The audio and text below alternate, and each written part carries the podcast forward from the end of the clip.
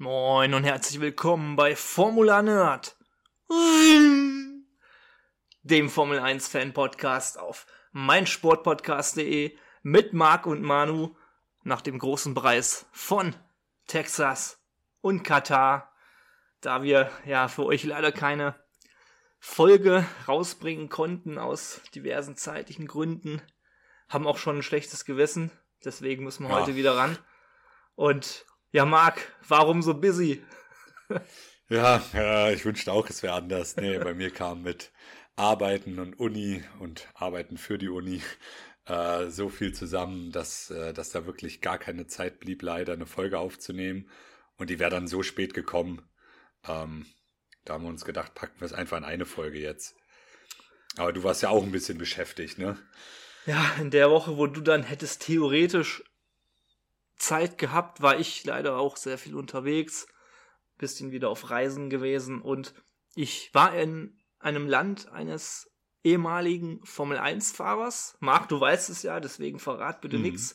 Aber für unsere Zuschauer äh, und wir als Quizmaster gebe ich mal so ein paar Daten preis. Äh, ihr könnt uns ja mal schreiben, ob ihr er erraten, erraten könnt, welches Land dabei gemeint ist. Und zwar geht es um einen Fahrer, der insgesamt 99 Grand Prix hatte, davon einen Grand Prix-Sieg.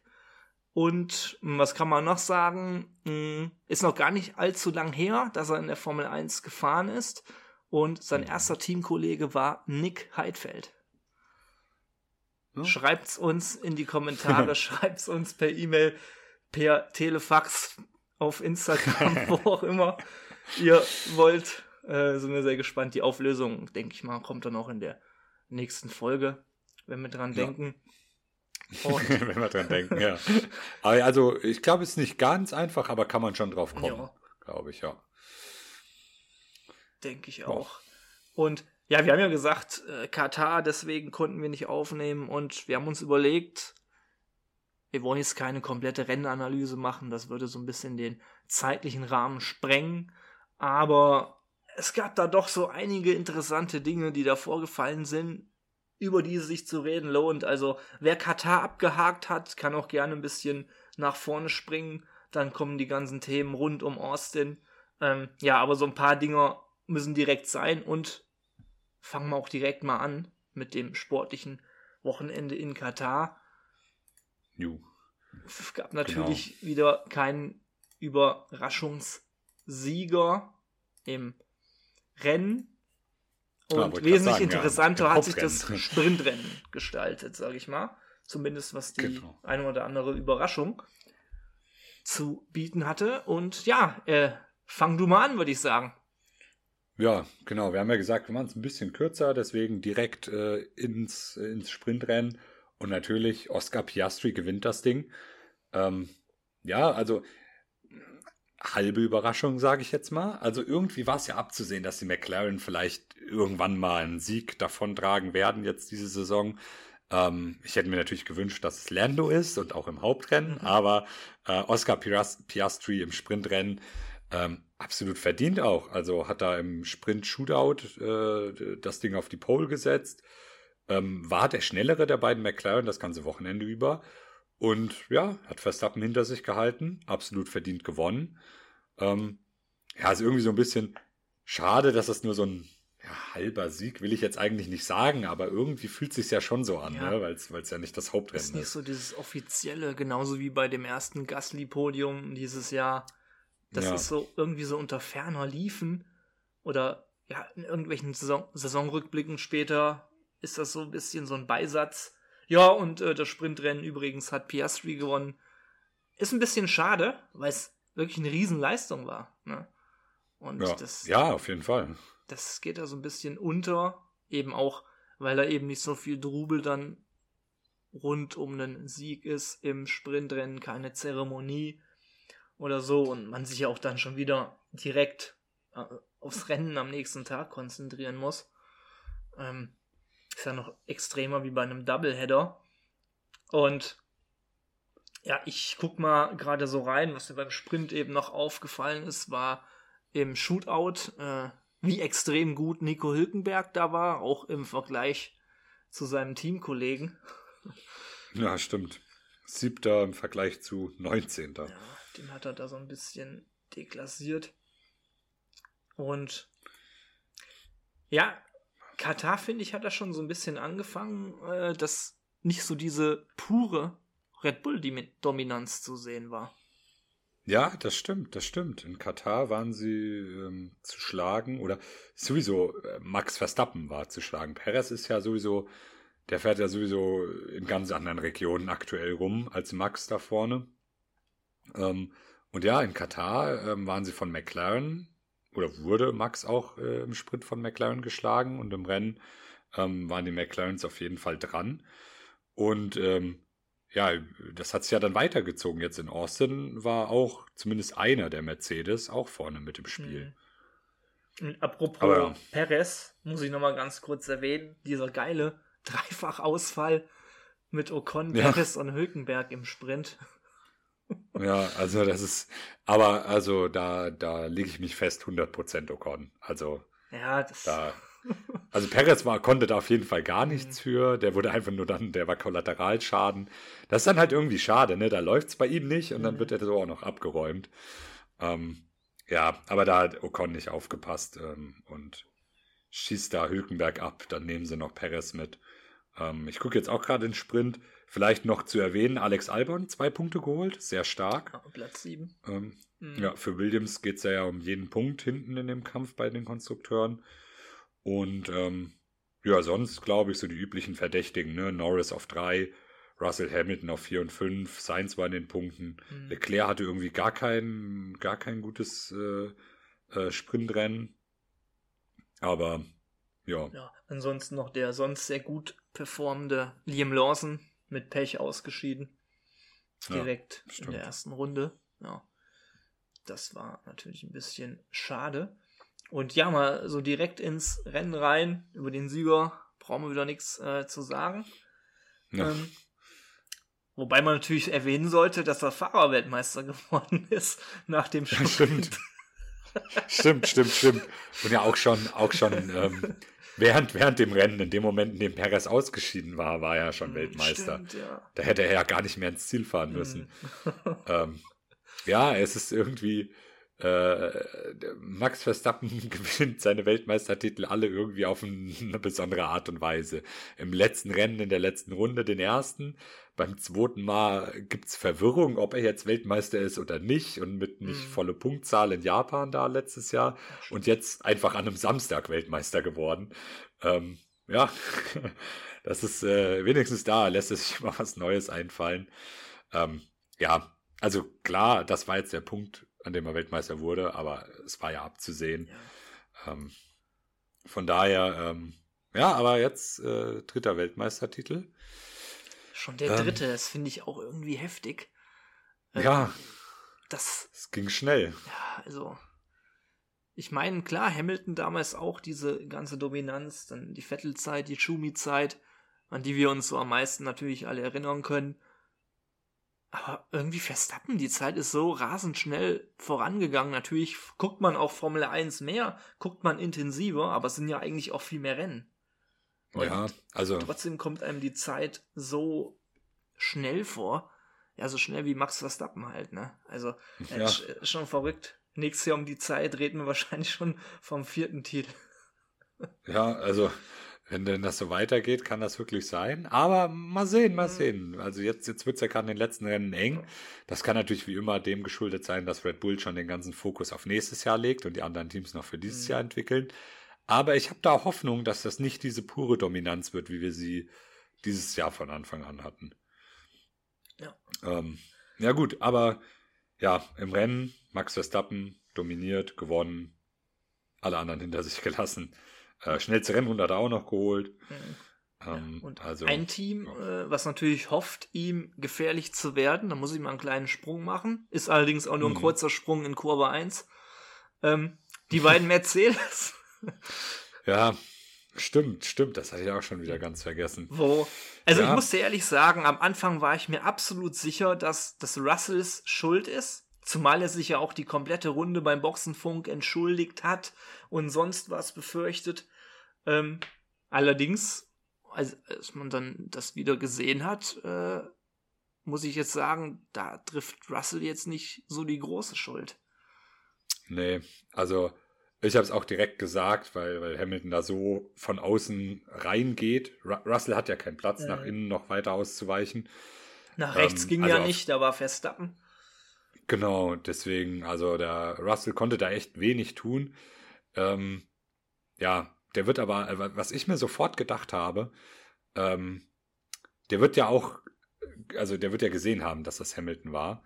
Und Russell, Russell ist ja jemand, das haben wir auch schon öfter gesagt, er ist relativ intelligent mit dem, was er im Cockpit sagt.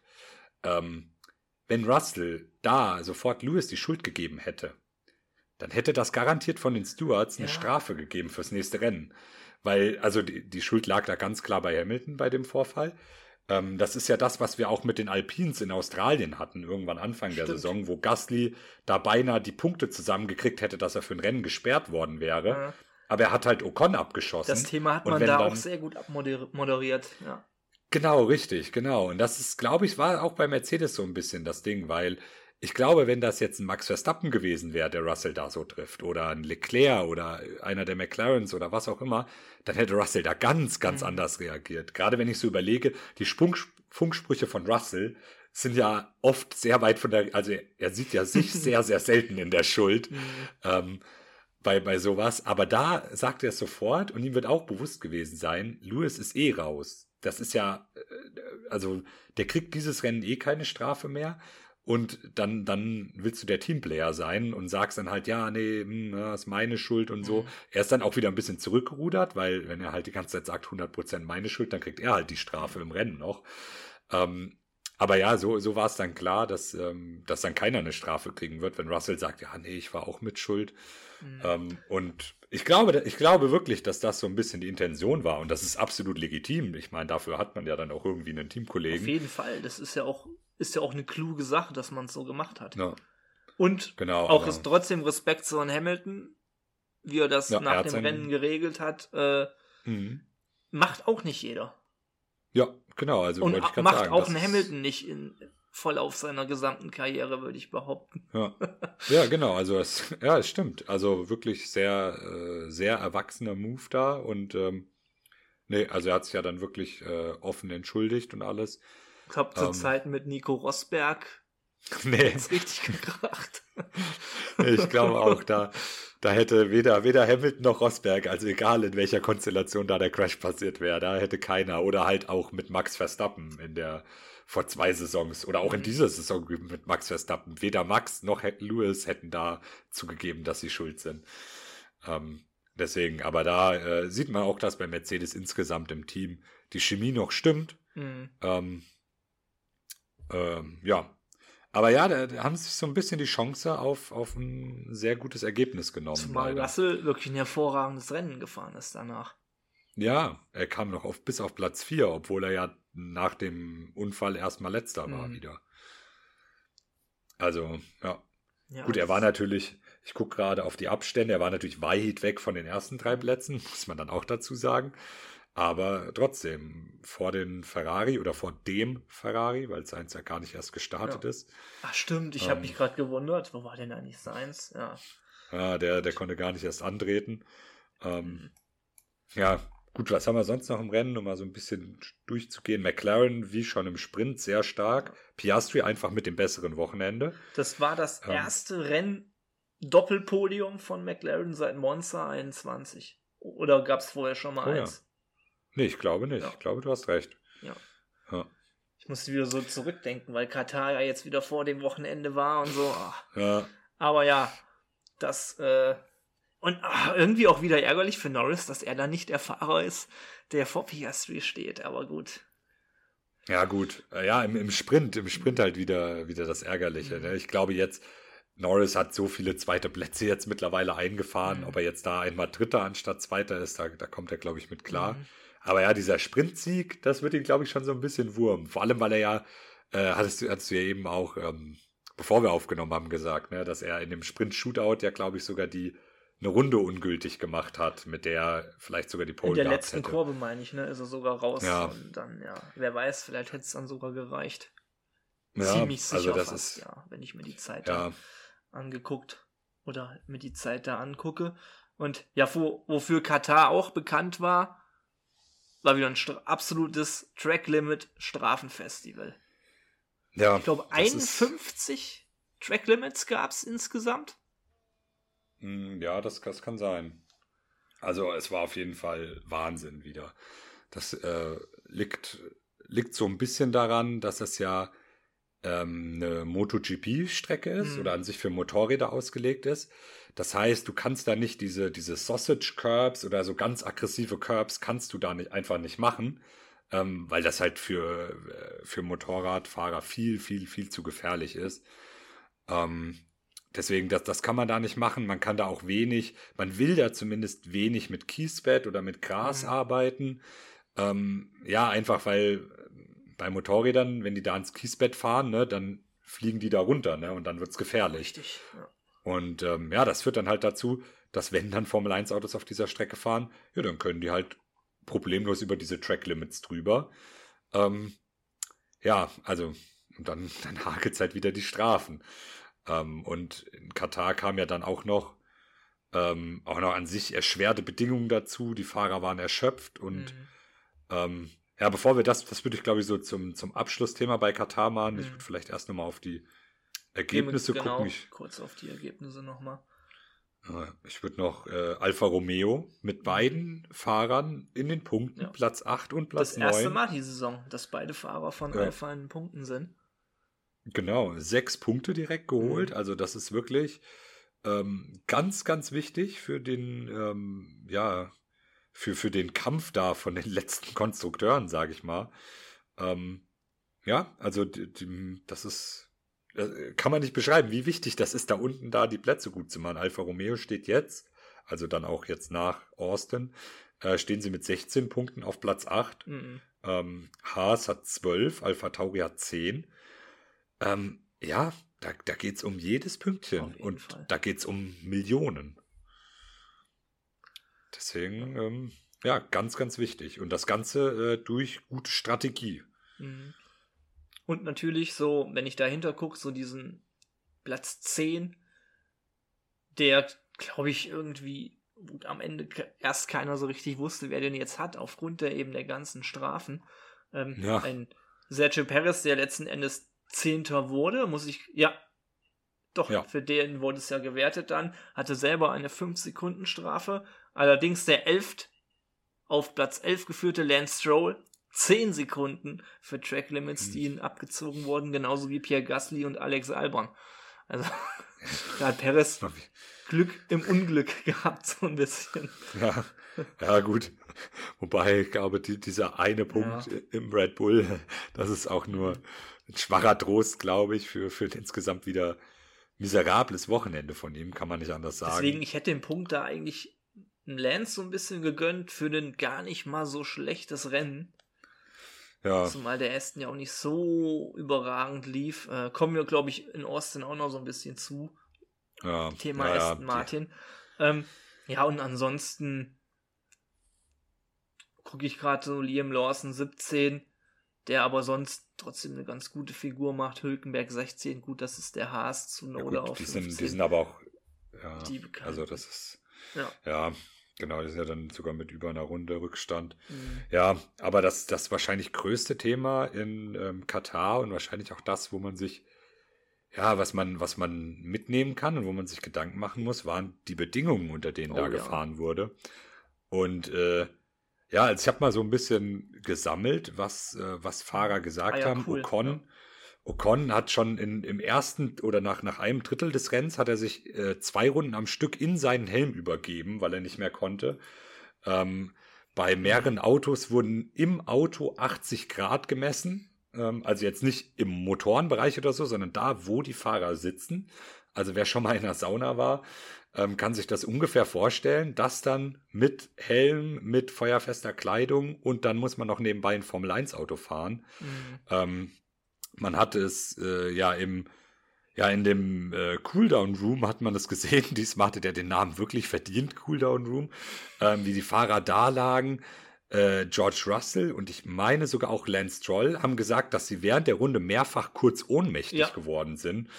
Ähm, und äh, das war auch, als ich das Rennen geschaut habe, ähm, äh, hat man das bei Russell auch gesehen. Der ist ja am Ende noch auf die Softs gegangen und hat trotzdem auf Norris drei Sekunden pro Runde verloren. Auf neuen, frischen Softs.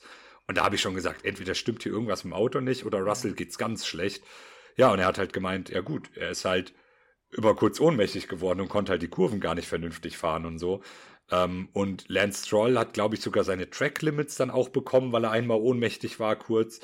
Und ähm, ja, äh, das sind eigentlich Sargent, Bedingungen, das ist schon unmenschlich. Ja, das muss man einfach ja, so sagen. Es ist, es ist wirklich, Logan Sargent musste ja sogar aufgeben, einfach nur, weil er das körperlich nicht ausgehalten hat. Mhm. Und ähm, ja, also es ist wirklich, ähm, das ist krass und das ist so ein bisschen dieses, man, ja, man, man, man sieht es halt als Zuschauer irgendwie nicht, aber mhm. man muss sich das mal überlegen. Die G-Kräfte, die da wirken, das ist wie bei Jetpiloten. Ähm, also, das ist so ungefähr, es gibt, gibt hier das, das Einzige, wo, wo ich das jetzt mit vergleichen kann, es gibt im, im Europapark gibt so eine Achterbahn, die heißt Silverstar. Ich weiß nicht, ob es die noch gibt, mhm. aber die ist, ähm, die ist von Mercedes gesponsert, deswegen Silverstar und die ähm, simuliert, wenn die, wenn die Achterbahn losfährt, simuliert die die G-Kräfte ähm, bei einem Formel 1 Start. Ach, also das ist ziemlich genau die G-Kräfte, die da wirken beim, ich glaube, 2014er Mercedes oder sowas. Mhm. Aber das ist ja ungefähr vergleichbar zu heute, sage ich mal, von den G-Kräften. Und du sitzt da an dieser Achterbahn und denkst dir so, äh, keine Ahnung, ich, ich schaff's gerade so zu atmen und hier zu sitzen. Und dann musst du überlegen, dann sind da noch 19 andere Autos um dich rum. Du musst schalten an deinem Lenkrad, 100 Sachen umstellen, aufpassen, dass du niemandem reinfährst, deinen Bremspunkt finden. Und ich glaube, ja, es ist an sich mit Achterbahnfahren die G-Kräfte vergleichbar, wenn überhaupt. Wahrscheinlich sind die Formel 1 G-Kräfte viel schlimmer. Mhm. Und ähm, ja, und wenn man das Ganze dann über fast zwei Stunden bei 80 Grad im Auto ähm, ja, also man hat es den Fahrern angesehen, auch auf den Geraden, wenn das Visier aufgemacht werden musste, damit die überhaupt mal Luft kriegen. Ja. Ähm, dann bekommst du ja auch ganz, ganz schlecht Luft bei diesen Temperaturen. Ähm, ja, also unter den Bedingungen, ähm, zum Glück ist Katar nächstes Jahr deutlich später zeitlich gesehen, mhm. ähm, weil unter den Bedingungen kannst du so ein Rennen nicht nochmal fahren. Das war nämlich auch so meine Überlegung äh, bei der Gestaltung des Rennkalenders, ob man sich bewusst war, in welche Zeit man Katar legt. Ich habe mal geguckt, in 2021 ist man ja auch in Losail gefahren, eben als Ersatzrennen damals. Und mhm. das war beispielsweise am 21. November. Ja. Oder um den 21. November herum. Und das ist ja schon nochmal ein erheblicher Unterschied. Und damals hatte man auch, soweit ich weiß, klimatisch nicht so diese Probleme. Nö. Wie dieses Mal. Und ja, ich weiß, ich muss doch irgendwie jemand dran gedacht haben, oder? Bei der Gestaltung des Rennkalenders. Ja. Oder war das also, jetzt so eine Ausnahmesituation dort? Ich kann es halt nicht beurteilen. Aber. Also, ja.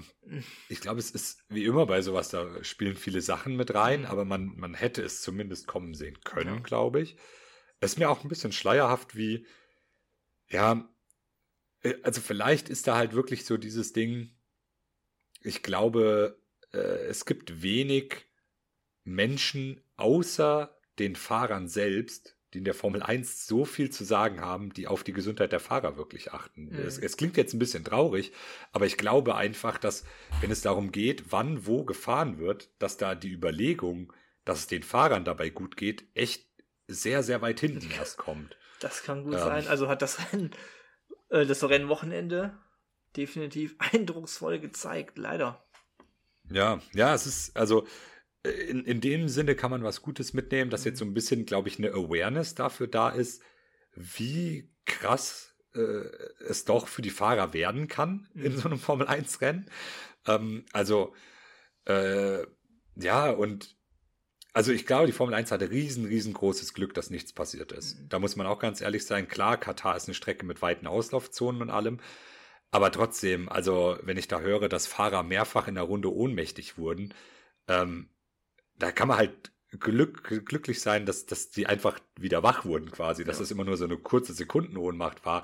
Stell dir mal vor, du wirst wirklich ohnmächtig, bleibst auf dem Gas stehen und rennst, haust dann mit 300 ja. irgendwo in eine Mauer rein.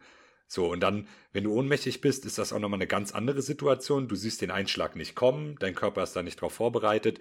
Ähm, das hätte ganz, ganz, ja. ganz böse enden können.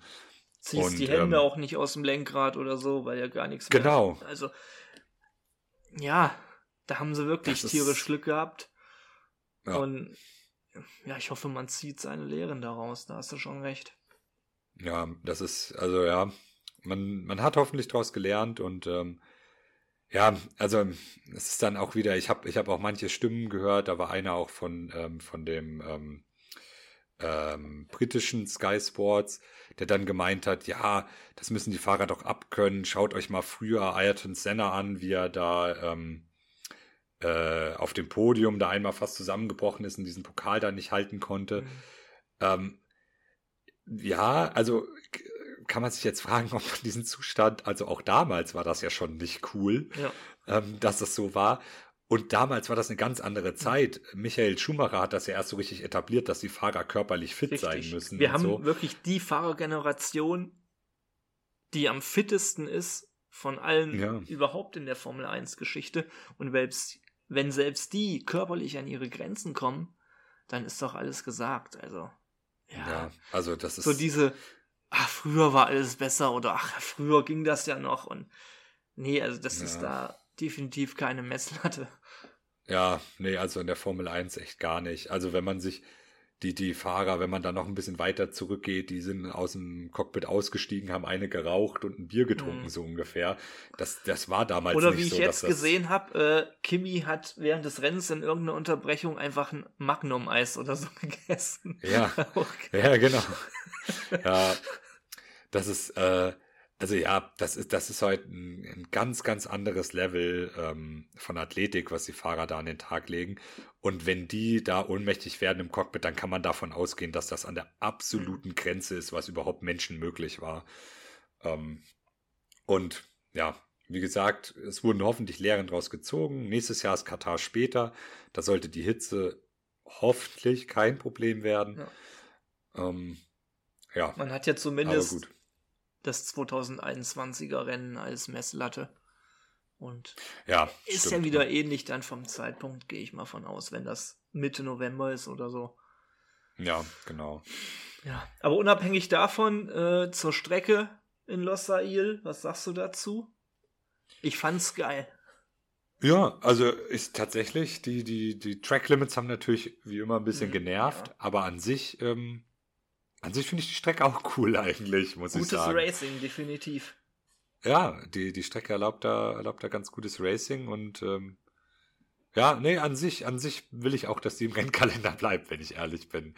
Nicht unter den Umständen, mhm. aber vom, vom reinen Layout her und so finde ich Losail schön. Auch so ein Nachtrennen hat immer was. Ja, also wenn es dann zur richtigen Jahreszeit stattfindet, äh, ist die Strecke definitiv sehr willkommen. Ja, genau. Ich würde behaupten, mit Katar sind wir durch. Aber wir vergeben yes. noch die Awards, oder? Oh ja, stimmt. Ja, die klar. Müssen schon stimmt, liefern.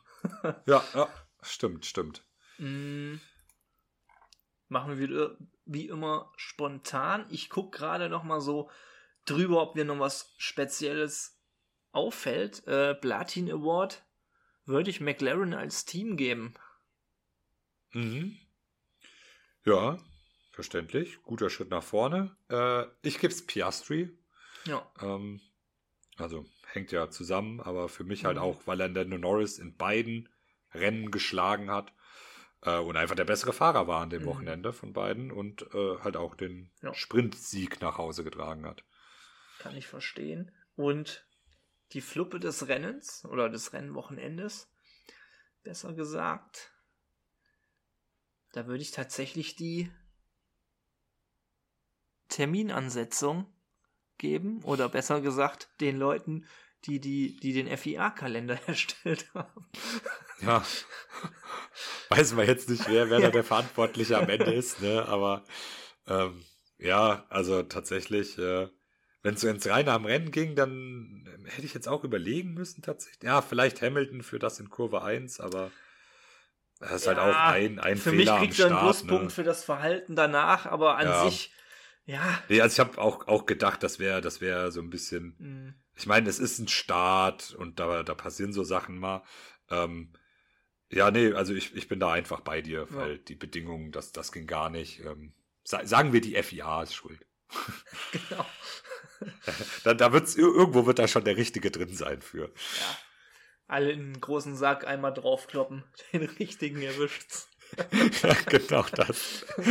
Genau so, das. Und mit diesem kurzen Schlusswort gehen wir in die kurze Werbepause und sehen uns im nächsten Kapitel. Wie baut man eine harmonische Beziehung zu seinem Hund auf? Puh, gar nicht so leicht. Und deshalb frage ich nach, wie es anderen Hundeeltern gelingt, beziehungsweise wie die daran arbeiten. Bei Iswas Dog reden wir dann drüber. Alle 14 Tage neu mit mir, Malte Asmus und unserer Expertin für eine harmonische Mensch-Hund-Beziehung, Melanie Lippisch. Iswas Dog mit Malte Asmus. Überall, wo es Podcasts gibt. Willkommen in Kapitel 2 unserer heutigen Folge. Und jetzt beginnt so dieses Format, wie gewohnt aus den alten Folgen. Wir fangen erstmal vor Austin erstmal so ein bisschen mit einer kleinen News-Sektion an, weil da ist ja auch wieder einiges passiert, was auch noch Mhm. ziemlich aktuell ist und auch für euch sehr interessant sein könnte. Und wir haben ja auch schon oft darüber geredet, über das Team Alpine mit seinen zig Fünfjahresplänen, mit dieser Ungeduld, äh, den ganzen Theater hier mit entlassenen Leuten, sei es Ottmar Schaffnauer oder ach, die ganzen anderen. Wir haben in einer Folge mal sehr ausführlich darüber gesprochen, dass da auch so ein bisschen das Konzept fehlt. Und aber in Sachen Investoren scheint Alpine ja doch ein sehr interessantes Team zu sein, Marc. Ähm, Ja. da gab's ja auch gerade du, der sehr im, in den American Sports sich auskennt, gab's ja da einige hochrangige Namen, die dort einsteigen. Ja, genau. Also ähm, wir hatten ja auch schon drüber gesprochen, dass da Ryan Reynolds äh, schon mit eingestiegen ist und da ähm, haben sich jetzt noch ein paar andere äh, Sportler auch noch dazu gefunden. Und ähm, ja, allen voran wahrscheinlich ähm, der, ich würde jetzt mal behaupten, weltweit berühmteste von denen allen wird Patrick Mahomes sein. Aktuell der Star Quarterback von den Kansas City Chiefs. Ähm, momentan so ein bisschen das Gesicht der NFL. Ähm, der hat vor ein paar Jahren einen richtig, richtig, richtig fetten Vertrag da unterschrieben, der fast eine halbe Milliarde wert ist. Ähm, also der hat auf jeden Fall das Geld, um da ein bisschen in Formel Mhm. 1 Teams zu investieren. Ähm, genau, sein, sein Teamkollege Travis Kelsey auch mit dabei. Äh, eigen, also natürlich auch ein großer Star in der NFL, jetzt nicht ganz so wie Patrick Mahomes als Quarterback, aber aktuell ähm, über die vergangenen Folgen werdet ihr es vielleicht auch noch im Kopf haben. Ich bin ja auch leidenschaftlicher Taylor Swift-Fan. ähm, da ist dann die Verbindung Travis Kelsey aktuell, der, der Boyfriend von Taylor Swift, äh, und erlangt dadurch gerade so ein bisschen ähm, Bekanntheit. Und äh, ja, der ist auf jeden Fall auch mit dabei. Ähm, in Austin waren ja auch Esteban Ocon und Pierre Gasly beide im Kansas City Chiefs äh, Trikots unterwegs. Ähm, das, das hat man vielleicht gesehen bei den verschiedenen PR-Events. Ähm, die haben so eine Golf-Challenge mit Rory McIlroy gemacht, der auch Investor ist. Ja. Ähm, genau, wer, wer ist noch dabei? Ja, äh, im Fußballsektor ist ja Alpine bereits bekannt durch den Marketingbeauftragten Sinedin Sidan oder Stimmt. das Aushängeschild, die andere Nummer 10 neben Pierre Gasly im Team. Und ja, auch im Fußballbereich sind da ein paar bekannte Namen hinzugekommen, nämlich einmal wären es Trent Alexander-Arnold vom FC Liverpool. Äh, Kloppo-Fans dürften ihn noch sehr gut kennen vom Premier League-Titel, vom Champions League-Titel damals gegen Tottenham. Und ja, und der ehemalige spanische Weltmeister Juan Mata, äh, früherer Chelsea-Spieler und ich bin mir jetzt gar nicht mehr ganz sicher, wo er noch war. Ich glaube bei FC Valencia. Äh, ja, auch schillernde Namen, sage ich mal so. Äh, und wer noch ein weiteres, ich sag mal, Schwergewicht, was dazu kommt, Im wahrsten Sinne des Wortes. Boxweltmeister Anthony Joshua, der auch am Boxenfunk zu hören war, Stimmt, weil ja. Pierre Gasly vorm Start. Richtig, richtig, richtig. Ja, die, die haben sich dann auch nicht nehmen lassen, sich da schön, schön einzubinden. Ähm, Mahomes und Kelsey waren nicht da, weil die am dem Tag halt selbst auch ein Spiel hatten. Ähm, das ist äh, so ein Stellenwert hat die Formel 1 dann doch noch nicht. ähm, aber äh, ja, also eine ganze Reihe an sehr prominenten Investoren und ähm, ich glaube tatsächlich, dass das tut er, das kann der Formel, also das kann ja nicht schlecht sein. Also ich meine, das Geld irgendwoher wird es kommen und äh, ich bin da ehrlich, ich habe da lieber irgendwelche bekannten Gesichter, andere Sportler als Investoren drin, als ähm, irgendwelche großen Firmen einfach. Auf jeden ähm, Fall, ja. Also die sind natürlich auch immer noch mit drin, aber ähm, wenn einfach nur ein Teil des, der Gelder einfach von anderen Sportlern kommt, finde ich das eigentlich ganz erfrischend. Ähm, ja, keine Ahnung. Also finde ich eine coole Sache. Also ich meine, Alpine wird das auch, wird damit kalkuliert haben mit der Publicity und ähm, das sind ja jetzt auch alles Namen. Ähm, gut, bei den Fußballern kenne ich mich jetzt nicht aus, aber ähm, bei den anderen, da kann man sich sicher sein, die haben genug Geld auf der hohen Kante, dass sie da ein paar Millionen investiert haben. Ähm, ja, und ich glaube auch, aus an, äh, das Ganze andersrum betrachtet, mhm. ähm, auch wenn, wie du ja richtig gesagt hast, Alpine so ein bisschen die Struktur und der klare Plan fehlt. Man weiß natürlich auch nie, was die Investoren da jetzt präsentiert haben, aber ähm, trotz allem, glaube ich, ist äh, an sich ein Investment in die Formel 1 aktuell sehr, sehr clever. Also ich glaube, die Teams werden alle über die nächsten Jahre noch massiv im Wert steigen, ähm, ob die jetzt gut performen oder nicht. Mhm. Ähm, Alpine ist ein Werksteam von Renault, die haben, die stehen da sicher in der Formel 1. Das ist jetzt nicht so wie Haas, die ja die letzten Jahre immer mal so ein bisschen um die Gelder bangen mussten oder Williams, die dann auch froh waren, dass sie jemanden gefunden haben, der das mhm. Team übernimmt. Ähm, Alpine steht da fest drin. Ne? Die, ähm, die werden da nicht einfach plötzlich verschwinden aus der Formel 1, weil keine Gelder mehr da sind. Und ja, das ist ein Investment, das kann sich für beide Seiten auszahlen, glaube ich. Also ich würde mal vermuten, Pay Driver wird man bei Alpine die nächsten Jahre nicht sehen. Nee. Ähm, ich finde es ein bisschen faszinierend, wie stark Alpine diese Leute anziehen zu scheint, weil ich weiß nicht, also das sportliche Abschneiden der letzten Jahre ist ja jetzt nicht wirklich das Argument. Äh, ja. Aber ist eigentlich das größte Team, wo diese ganzen Namen auftauchen. Ja, ich, ich habe es mir auch überlegt. Also, das sind natürlich so Sachen, ähm, wenn ich jetzt überlege, so ein, so ein Traditionsteam wie Ferrari, da würde das irgendwie auch nicht so passen, finde ich. Also, wenn. Gut, stimmt, ja. So, so ein Ferrari, die werden das, glaube ich, aus so Traditionsgründen nicht machen. Bei Red Bull, ähm, äh, willst du ja, weiß ich nicht, ob du da so viele prominente Gesichter mit als Investoren irgendwie mit drin haben willst, weil bist du willst halt ja als Promi dann auch immer mit der Marke Red Bull verbunden so ein bisschen. Ja. Das macht ja auch nochmal ein bisschen was aus.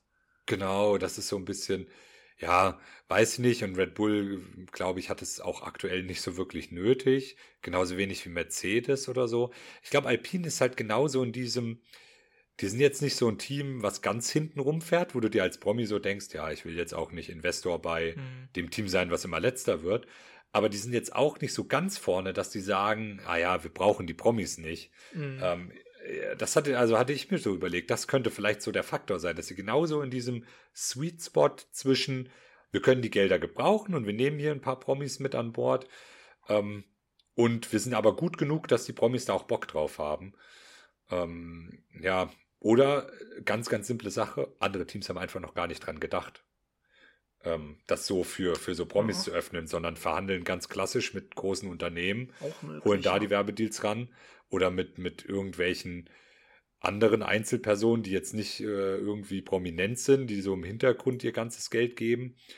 Ähm, aber ja, kann auch sein, dass, dass Alpine da einfach in den Kreisen quasi eine Marketingkampagne gefahren hat, da Angebote ausgerollt hat und ähm, ja, die anderen Teams einfach noch nicht drauf gekommen sind, dass das clever ist. Wer weiß, vielleicht sehen wir das über die nächsten Jahre noch bei mehreren Teams. Möglicherweise auch bei einem elften Team. Ah, wieder der Meister der Überleitung. Denn da gab es jetzt auch News und irgendwie waren wir es ja die letzten Jahre schon gewöhnt. Zehn Formel 1 Teams, die auch nicht wirklich offen gegenüber einem weiterem Team sind. Was natürlich auch immer große Hürden sind, ein langes Bewerbungsverfahren bei der FIA, wo auch einige schon gescheitert sind oder das auch so ein bisschen zu, ich sag mal, Promo-Zwecken genutzt haben, dass sie möglicherweise in die Formel 1 kommen, das aber nicht so ganz ernst genommen haben. Und ja, Anfang des Jahres im Februar gab es wohl vier Bewerbungen insgesamt bei der FIA und darunter auch Kalin, die dann irgendwann abgesprungen sind oder nicht alle formellen Bedingungen erfüllt haben. Hm, und bekannt aktuell, wem der Name was sagt, bekannt aus der Formel 2. Genau. Also Roden ja. Carlin heißt ja. das Team. Nur, nur um es einmal zu erwähnen, ja. falls jemand der Name bekannt vorkam gerade. Ja.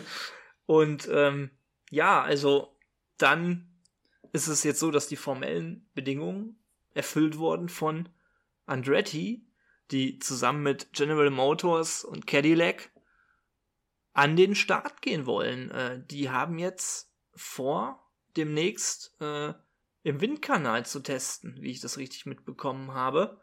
Mhm. Und ja, wenn die alle formellen Bedingungen erfüllen, steht erstmal dem Ganzen nichts im Wege. Und das Verfahren läuft eben alles weiter. Sie planen fest, oder zumindest haben sie es vor für 2025 noch ein Jahr vor den Regeländerungen 2026, weil sich das Ganze finanziell besser lohnt. Mhm, genau, weil mit den Regeländerungen ähm, geht dann auch so eine neue Verhandlungsrunde mit den Teams einher und ähm, da wäre dann die Gebühr, um an der Formel 1, äh, in der Formel 1 an den Start zu gehen, wäre dann noch höher, ähm, sodass es sich ja, auf, auf den ersten Blick erscheint es unlogisch, so ein Jahr vor Regeländerungen in die Formel mhm. 1 zu kommen, aber ähm, finanziell scheint das wohl der clevere Move zu sein. Und ähm, ja, genau, die wollen in, in Köln sogar, das müsste, glaube ich, der alte Windkanal von BMW Sauber damals noch sein. Oh, ne? stimmt. Ähm, die wollen in Köln, glaube ich, ähm, tatsächlich äh, jetzt dieses Jahr noch testen. Ich meine gelesen zu haben, dass sie ein Auto gebaut haben unter den aktuellen Bedingungen. Also so, damit mhm. könnten sie quasi dieses Jahr an den Start gehen. Ähm, also zumindest, das werden die wahrscheinlich so gebaut haben, dass es für die Windtests reicht. Ich schätze mal, da wird noch kein fertiger Formel 1 Motor so drin sein. Mhm. Ähm, aber ja, ähm, das haben sie wohl gebaut, wollen das im Windkanal testen, Daten sammeln. Und ja, von der FIA haben die das Go.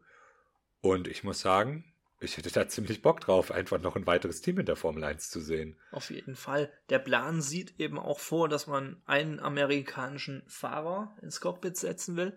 Aktuell Colton Hurter. Mhm, der, der, auch da, bei McLaren schon mal im Gespräch war. Genau. Der hat aktuell noch keine Superlizenz. Oder mhm. was war da irgendwie, aber gut, das wird ja. man, ich glaube, mit den, mit den Punkten, die er dann erreichen kann, äh, würde er die bekommen, irgendwie, dieses ganze Thema. Das war ja auch bei Logan Sargent alles sehr knapp. Ja, das stimmt, stimmt. Der letztes Jahr dann auch erst sich die Lizenz erfahren hat, durch die Punkte, die er eben erreicht hat. Und ähm, jetzt ist natürlich die FIA so das eine Zünglein an der Waage, dann gibt es allerdings noch Liberty Media, die da mhm. auch noch ein großes Wörtchen mitzureden haben. Und ich habe hier so einen kleinen Bericht von Automotor und Sport, dem Magazin, äh, wo es eben nur heißt, dass da bisher jetzt kein richtiges Statement oder nur ein dünnes Statement gibt, dass sie eben diese ganze Bewerbung zur Kenntnis nehmen und dann eben jetzt eine eigene Bewertung vornehmen wollen. Ähm, ja, ziemlich nichtssagend das Ganze, aber ja. so offensiv wie Andretti da vorgeht. Ja, könnte das schon was werden. Ja, also ich glaube, das sind auf jeden Fall die ernstesten Gespräche über ein elftes Team, die wir in den letzten Jahren hatten. Also es waren ja immer mal so, keine Ahnung, Ford war mal im Gespräch, bevor die jetzt dann die Partnerschaft mit Red Bull eingegangen sind. Porsche hat es irgendwie mal angedeutet, Lamborghini habe ich mal gehört. Und da hatte man dann irgendwie, als ich, als ich dann das dritte Mal irgend so eine große Automarke VW war doch auch mal irgendwie im Gespräch, glaube ich. Mhm als ich dann zum dritten Mal so eine Marke gehört habe, dachte ich mir auch so, ja, das, die letzten beiden Marken ist nichts geworden, das wird jetzt wieder nichts, das ist wieder irgendein Publicity-Gag. Vielleicht hat's, haben die es irgendwie mal ernst gemeint und dann hat sich die Strategie des Konzerns geändert und dann war es doch wieder nichts. Ähm, das mit Audi steht ja jetzt auch schon wieder auf der Kippe, wie ich gelesen habe. So, das ist ja, ähm, mm. dass da jetzt plötzlich, äh, ja, also Und das, das klang ja eigentlich schon, also ich glaube, es ist immer noch nicht vom Tisch so, dass das Audi dann als, als Hauptsponsor quasi mit einsteigt bei dem jetzigen Alfa Romeo Team. Aber ähm, ja, also da gibt es zumindest auch schon wieder Zweifel. Und ähm, ja, aber das mit Andretti, das hat auf jeden Fall Hand und Fuß. Ähm, da, die, die wollen wirklich in die Formel 1, sonst würden die da nicht im Windkanal testen, weil das ist arschteuer, sich ja. diesen Windkanal anzumieten und da Tests durchzuführen. Die würden nicht dieses Auto schon bauen. Und ich kann natürlich jetzt nur mutmaßen, aber anstelle von Liberty Media, wo man doch gerade in den amerikanischen Markt so heftig expandiert, mit drei Amerika-Rennen, da mhm. ist doch das, also da rennen die doch offene Türen ein mit einem, mit einem elften amerikanischen Team, die auch noch sagen, sie wollen unbedingt einen amerikanischen Fahrer im Cockpit haben. Also ja. von Seiten Liberty Media würde es mich sehr überraschen, wenn da ein hartes Nein kommt. Allein mit dem Zugpferd jetzt, dass du drei Rennen in den USA hast. Mhm. Und dann mit Haas noch zwei amerikanische Teams dann, wenn Andretti reinkommt. Also ja, also, ich meine, ich bin da absolut offen gegenüber. Ein Auto mehr, zwei Fahrer mehr, was interessant sein könnte, auch für den Fahrermarkt. Äh, ja. wahrscheinlich eh der Name Mick Schumacher, der dann wieder überall genannt wird und sonst so. Ja, da, da ähm, drücke ich beide Daumen. Ja. und also ich fände es einfach nur geil. Ja, auf jeden Fall. Also das ist wirklich, und das, das ist jetzt natürlich ein ganz, ganz großer Wunschtraum, aber wenn mhm. ich so überlege, als Mercedes äh, dann die Formel 1 wieder eingestiegen ist und dann haben sie ja einen alten deutschen Fahrer aus dem Ruhestand zurückgeholt. Oh ja, oh ja. das äh, 2025 ist jetzt noch möglich für Sebastian Vettel. Das ist, da ist er noch nicht so weit äh, weg oder so alt, dass man sagt, da kann er keine Formel 1 Oh, da habe ich neulich auch so ein bisschen, äh, noch in Bezug auf Audi halt, so ein bisschen mm, dran ja. gedacht. ähm. Deswegen, ähm, aber, aber ich glaube, großer Wunschtraum. Ähm, mm. Aber wer marketingmäßig natürlich, also ich glaube, äh, du, du kannst nicht schneller als neues Team Fans gewinnen, wenn du dann so einen äh, Vettel war ja gegen Ende seiner Karriere von allen geliebt. Mhm. So zu seiner Weltmeisterzeit war er eher äh, außerhalb Deutschlands eher sehr verhasst, hatte mhm. ich so mhm. das Gefühl. Aber ähm, gerade jetzt so gegen Ende seiner Karriere war das ja, wie das immer so ein bisschen ist, ne? Mit Fernando Alonso das Gleiche. Ähm, aber da war er ein absoluter Fan-Favorite und ja, ich, also, man darf ja noch träumen. Ja, und ja, du hast ja gesagt, äh, Mercedes kam damals in die Formel 1 und hat ein Team übernommen. hey, hey, hey, schon wieder so eine Überleitung. Das ist nicht geplant hier. Ich, Nämlich ich Braun GP. ja. Ja, du als alter Disney Plus Fan kannst uns da auch was Neues berichten, ja. was, wo wir beide ziemlich begeistert für sind. Äh, aber hau mal raus. Genau, ähm, das Ganze heißt äh, Braun, The Impossible Formula One Story. Ähm, soll eine vierteilige Doku werden, soll am 15. November schon auf Disney Plus erscheinen. Und ähm, ja, also es ist, äh, wird, das Ganze wird hier presented by Keanu Reeves, steht hier dabei. Ähm, es gibt Interviews mit natürlich Ross Braun, himself, ähm, Jensen Button, Rubens Barrichello, damals die, die beiden Fahrer, Jensen Button ja der Weltmeister. Rubinho. Ähm, genau, Technical Director Nick Fry ähm, ist noch mit dabei und äh, wer auch mal wieder mit Interviews äh, zur Verfügung steht, ist Christian Horner, ähm, ja äh, quasi, ähm, er damals ja auch schon bei Red Bull Teamchef und die waren ja die härtesten Konkurrenten, gerade in der zweiten Saisonhälfte dann von Braun, nachdem in der ersten Saisonhälfte ja niemand wirklich an die rankam. Und ähm, ja, also das ist, äh, das wird, glaube ich, ganz geil. Ähm, Disney hat auch versprochen, ähm, dass es da viel Behind-the-Scenes-Footage gibt, ähm, dass sie vollen Zugriff auf die Formel 1-Archive hatten und äh, dass vieles, was man in dieser Doku sieht, vorher noch nie irgendwo gezeigt wurde. Absolut geil. Ich bin ja eh ein großer Fan dieser ganzen Geschichte rund um Braun GP. Ich meine, die kommen da in die Formel 1, beziehungsweise Honda damals raus aus der Formel 1. Dann wusste man noch gar nicht, wie ist das Leistungsvermögen von Braun GP bei den Tests. Bei den Tests haben die mega überzeugt und ja, ja auch einfach ich meine, spoilern können wir es ja, was da war, oder? Ja, Das also das ist ist, ja- das, das ist die Weltmeisterschaft von mit dem- 2009. Diesen Doppeldiffusor, wo man eine Ja. kleine Regellücke entdeckt hat und dem kompletten Feld zumindest Anfang der Saison davon gefahren ist. Ja, und das ist ja auch wirklich so, äh, man, man sollte denken, ähm, äh, eigentlich ist sowas in der Formel 1 nicht mehr möglich, sage ich mal, aber 2009 ist gar nicht so lange her und auch zu dieser Mhm. Zeit dachte man schon, das ist gar nicht mehr möglich, dass man da ähm, irgendwie so als, als neu, de facto ja neues Team in die Formel 1 kommt eigentlich. Man hat da Honda übernommen, die wollten aussteigen, das Team wurde für einen Dollar, für einen Mhm. symbolischen Dollar gekauft. Äh, Und dann ging es einfach nur darum, Sponsoren zu finden und so. Und das wurde ja auch im Dezember des äh, vor der Saison quasi, also nur ein paar Monate vor der Saison, Mhm. ähm, mussten alle noch bangen, äh, dass die ihre Jobs behalten und so weiter. Und dann hat Ross Braun das Ding da übernommen. Äh, die haben nicht mal einen Hauptsponsor gefunden, weswegen das Ganze dann Braun GP einfach hieß. Da hat er es einfach nach sich benannt. Also das ist wirklich, also so eine unglaubliche Story. Und ähm, ja, ich habe da auch Bock drauf. Gerade wenn da noch so äh, noch nie gezeigtes Material mit drin ist und so. Also ich glaube, das ist auch für richtige Hardcore-Formel 1-Fans Mhm. wird es da noch viel Neues geben und an sich auch Interviews mit den ganzen Beteiligten von damals. Das ist schon, das ist schon geil einfach. Es gibt auch auf YouTube und so gar nicht so viel zu Braun GP. Viele Sachen, die man halt eben kennt, auch nie so wirklich lange Dokus oder irgendwelche Zusammenschnitte.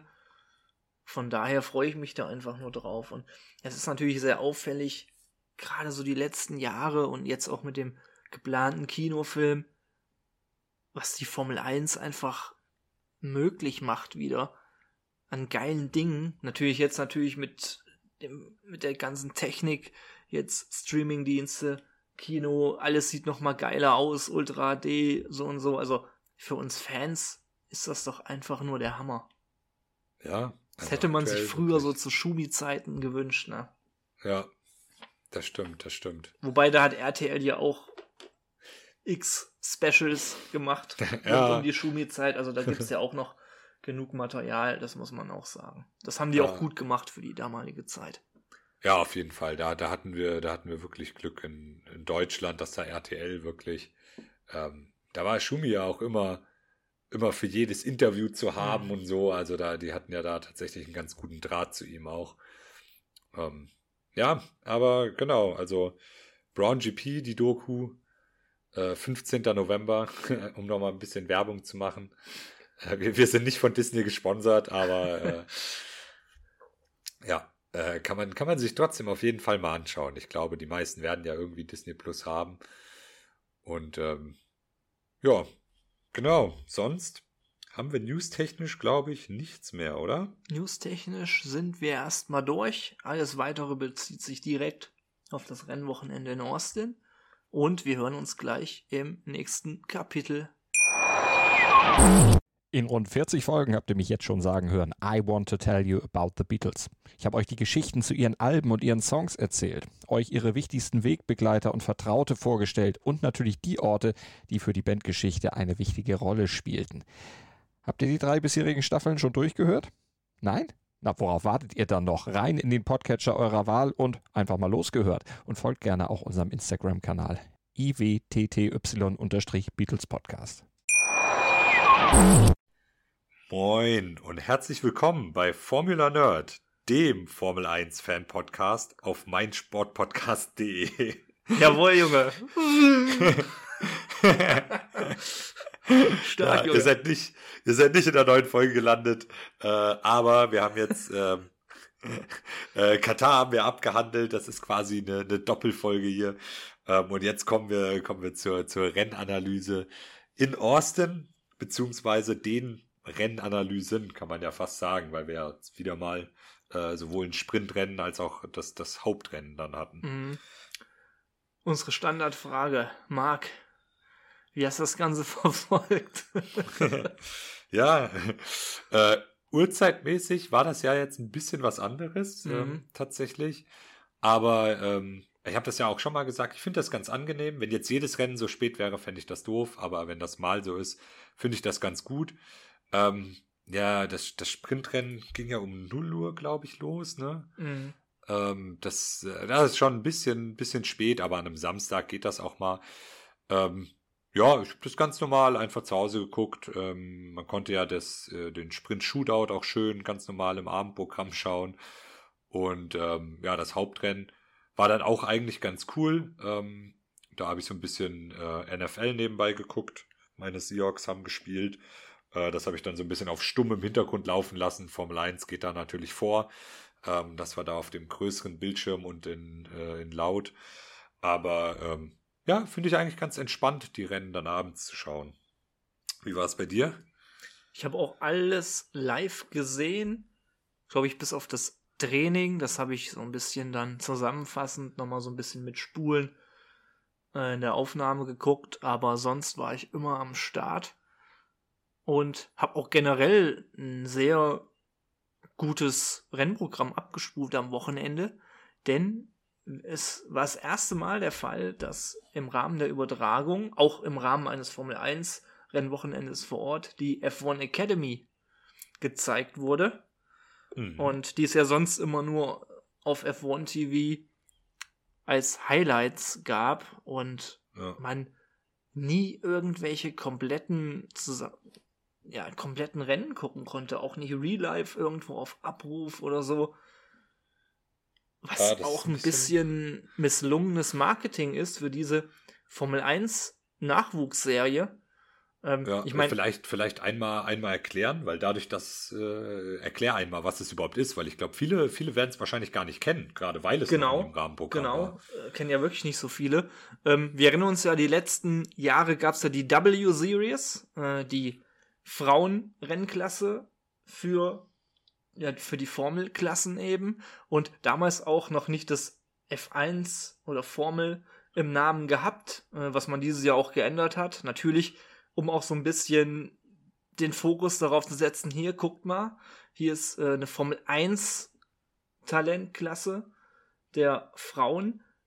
Und ja, eigentlich so hier F1 im Namen und so Academy, da sollte man ja eigentlich meinen, wenn das entsprechend vermarktet wird, wird das ja auch bei den Zuschauern wahrgenommen. Aber dadurch, dass man das Ganze nie im Rahmen von den Rennen selbst hat stattfinden lassen, immer so losgelöst voneinander und auch nie übertragen hat, und dann gab es auch nur Highlights und nie komplette Rennen, kann ja. das auch nicht so beim Publikum ankommen. Und ja, jetzt zum ersten Mal beim letzten Rennen natürlich wurde es dann mal endlich übertragen. Ähm, was auch Spaß gemacht hat, das zu gucken. Aber die Leute, die da einsteigen, gucken das letzte Rennen, die wissen ja gar nichts darüber, weil eben vorher so wenig Möglichkeiten gab. Und das finde ich einfach nur traurig, wie das Ganze repräsentiert wurde in dieser Saison. Also schön F1 im Namen oder so, aber ja, alles andere. Klar wird da irgendwie so alles so, auch so ein Ding unter ferner liefen, leider, weil es eben so repräsentiert wurde. Ja, das stimmt. Also ich weiß noch, als das Ganze angekündigt wurde und ich dachte mir, ähm, ja, cool. Ähm, ich meine, ich gucke so auch schon immer mal in die Formel 2 und Formel 3 rein, wenn ich, wenn ich dafür Zeit finde. Und ähm, die W-Series habe ich, hab ich auch schon immer mal reingeschaut. Die wurde ja tatsächlich auch übertragen. Ähm, hm. Die hatten wir, die hatten wir nicht sogar auch im Rahmenprogramm, als wir in Österreich In Österreich haben wir die sogar live ja, ne? gesehen, ne? ja. Genau, ähm, und dann dachte ich, ja, F1 Academy, geil, ähm, eine Rennserie nur für Frauen, das ist auf jeden Fall eine gute Sache. Und dann dachte ich erst, ich bin zu blöd und finde das einfach nicht, dass, dass ja. ich das gucken kann. Als ich dann das erste Rennen schauen wollte, dann habe ich gesehen, dass es gar nicht die Rennstrecken sind, auf denen, also nicht, nicht äh, an den Wochenenden, an denen die Formel 1 auf den Rennstrecken ist, ähm, ja, und dann habe ich so ein bisschen, als ich dann auf Instagram ähm, dem Account von der F1 Academy gefolgt bin, habe ich dann auch in den Kommentaren immer andere Leute, denen es genauso ging, mhm. gesehen, die dann immer gefragt haben, hey, wo wird das übertragen und äh, warum, warum kann ich das nirgendwo schauen? Und dann habe ich langsam putz mir dann klar, ja, das kann man nirgendwo schauen. Und dann muss, war man halt darauf angewiesen, dass irgendwie mit ein, zwei Tagen Verzögerung dann die Rennhighlights auf F1 TV und ich glaube aber sogar auch auf dem YouTube-Kanal von der Formel 1 ähm, hochgeladen wurden. Ähm, aber ja, das ist, ähm, das, das kann ja, also wenn man so eine Rennserie verfolgen will und die gerade neu an den Start geht, hat F1 im Namen, dann sollte man das auch von Anfang an besser vermarkten, meiner Meinung nach. Ähm, aber das ändert sich ja zum Glück jetzt. Ist das äh, dauerhaft bestätigt? Genau, nächstes Jahr Das ist sind cool. die im Rahmen der Formel 1 mit unterwegs. Da gehören die zum Rahmenprogramm, sind in F1 TV zumindest mit drin. Ja, dann auch, Wie das bei auch Sky. bei Sky auch, ja. Ja, sollte dann ja auch mit drin sein. Die haben ja auch genau. sogar deutsche Berichterstattung dazu gemacht, also fand ich sehr cool, gerade für die Leute, die die Rennserie kennen wollen, lernen wollen. Ähm, Ja. ja, und sportlich betrachtet gibt's ja da auch sogar einige interessante Dinge. Ähm, zunächst erstmal auch eine Deutsche vertreten mit Kevin Schreiner von äh, ART. Mhm. Und du hast eben noch was gesagt im kurzen Vortalk. Da hat jemand bei McLaren ums Texas-Wochenende unterschrieben. Genau, es ist, äh, ich bin jetzt nicht ganz sicher, wie da der Modus bei der F1 Academy ist, aber es ist auf jeden Fall so, dass ähm, jedes Formel 1-Team eine äh, Frau unter Vertrag nehmen muss, die das Formel Mhm. 1-Team im Grid der F1 Academy dann repräsentiert. Und ähm, ja, McLaren hat da äh, sich schon Bianca Bustamante ähm, Genau. gesichert. Die Regelung betrifft dann auch erst kommende Saison. genau, ja, die Saison jetzt ist ja schon um. Mhm. Ja. War also auch nicht in der letzten Saison oder abgelaufenen Saison so. Ja, des- genau, Deswegen. richtig. Aber ist natürlich auch nochmal, gerade in der Vermarktung, wenn, wenn jetzt da jemand sieht, oh, hier, da fährt äh, der McLaren-Nachwuchs oder so, das ist schon was ganz anderes. Ne? Also Ja, allein in der Wahrnehmung. Ich glaube, wenn dann jemand McLaren-Fan ist oder was die Ferrari-Fan, dann wird man da auch seine Favoritin haben. Ja, genau. Also erstens macht es dann den Fans das Ganze zugänglicher und zweitens ähm, ist es ja auch, äh, also warum sollte das nicht so sein? Ich meine, das ist ja in der Formel 2 und sogar bis in die Formel 3 runter gehören die ja schon der Ferrari Driver Academy Mhm. an und fahren ja manchmal schon, also was heißt manchmal, fahren sie oft schon freie Trainings oder ähnliches. Und dann ist das einfach nur ein sinnvoller Schritt, dass auch in der F1 Academy ähm, die, äh, die Fahrerinnen schon von Formel 1 Teams unter Vertrag genommen werden sollten und so dann auch für die Fahrerinnen schon die Chance besteht, Einblick in das Team zu haben. Selbst wenn das jetzt noch nicht im Rahmen von einem freien Training ist, einfach nur bei einem Formel 1 Team mit dabei zu sein, zu sehen, wie die arbeiten. Hm. Ähm, das sind so Einblicke, die, die bekommt man halt nicht und die können, glaube ich, so, so viel wert sein für jemanden, der gerade noch relativ jung ist, durchstartet ähm, in der Formel 1 oder jetzt Formel 1 Academy. Ähm, und deswegen absolut richtiger Schritt. Ähm, man, man muss es, äh, es ist leider noch nicht so, so weit, dass man, dass man sagen kann, dass man es nicht aufzwingen muss, so wie das in der Formel 2 oder Formel 3 ist. Da ist ja kein, kein Team gezwungen, die Fahrer unter Vertrag zu nehmen. Die Mhm. wollen das aber, weil das die, die Hauptrekrutierungs, der Hauptrekrutierungspool für die Formel 1 ist. Da wird ja um die Fahrer gebuhlt wie sonst was. Ich sag nur Oscar Piastri. Ähm, aber äh, ja, bei den Frauen ist man leider noch nicht so weit irgendwie. Ähm, und deswegen ist der Schritt da zu sagen, jedes Formel 1-Team muss da jemand unter Vertrag haben, ist absolut der richtige Schritt. So bekommt man die Aufmerksamkeit, so kann man Talente fördern. Und in ein paar Jahren ist das dann hoffentlich nicht mehr nötig, dass man sagt, die, die Formel 1-Teams müssen da jemanden unter Vertrag nehmen, sondern die haben eingesehen, dass äh, Frauen genauso gut in der Formel 1 fahren können wie Männer. Ähm, was ja eine der wenigen Sportarten ist, wo man das wirklich sagen kann. Das ist, da gibt's ja gar Mhm. keine, keinerlei körperliche Ja. Vor- oder Nachteile. Ähm, da gibt's gar keinen Grund, dass man das irgendwie trennen sollte oder dass es Leistungsunterschiede gibt. Von daher, ähm, ja, hofft man das, äh, hoffen wir das Beste und äh, mal gucken, wie sich das weiterentwickelt. Absolut. Und noch kurz zu erwähnen, äh, die erste F1 Academy Weltmeisterin ist Marta Garcia geworden. Von Prima. Genau, dass manchen vielleicht auch ein Begriff schon sein wird, denn die Mhm. stellen ja auch äh, sowohl in Formel 2 als auch in Formel 3 Team. Wie äh, die meisten von der von den F1 Ja. Academy Teams tatsächlich. Ja.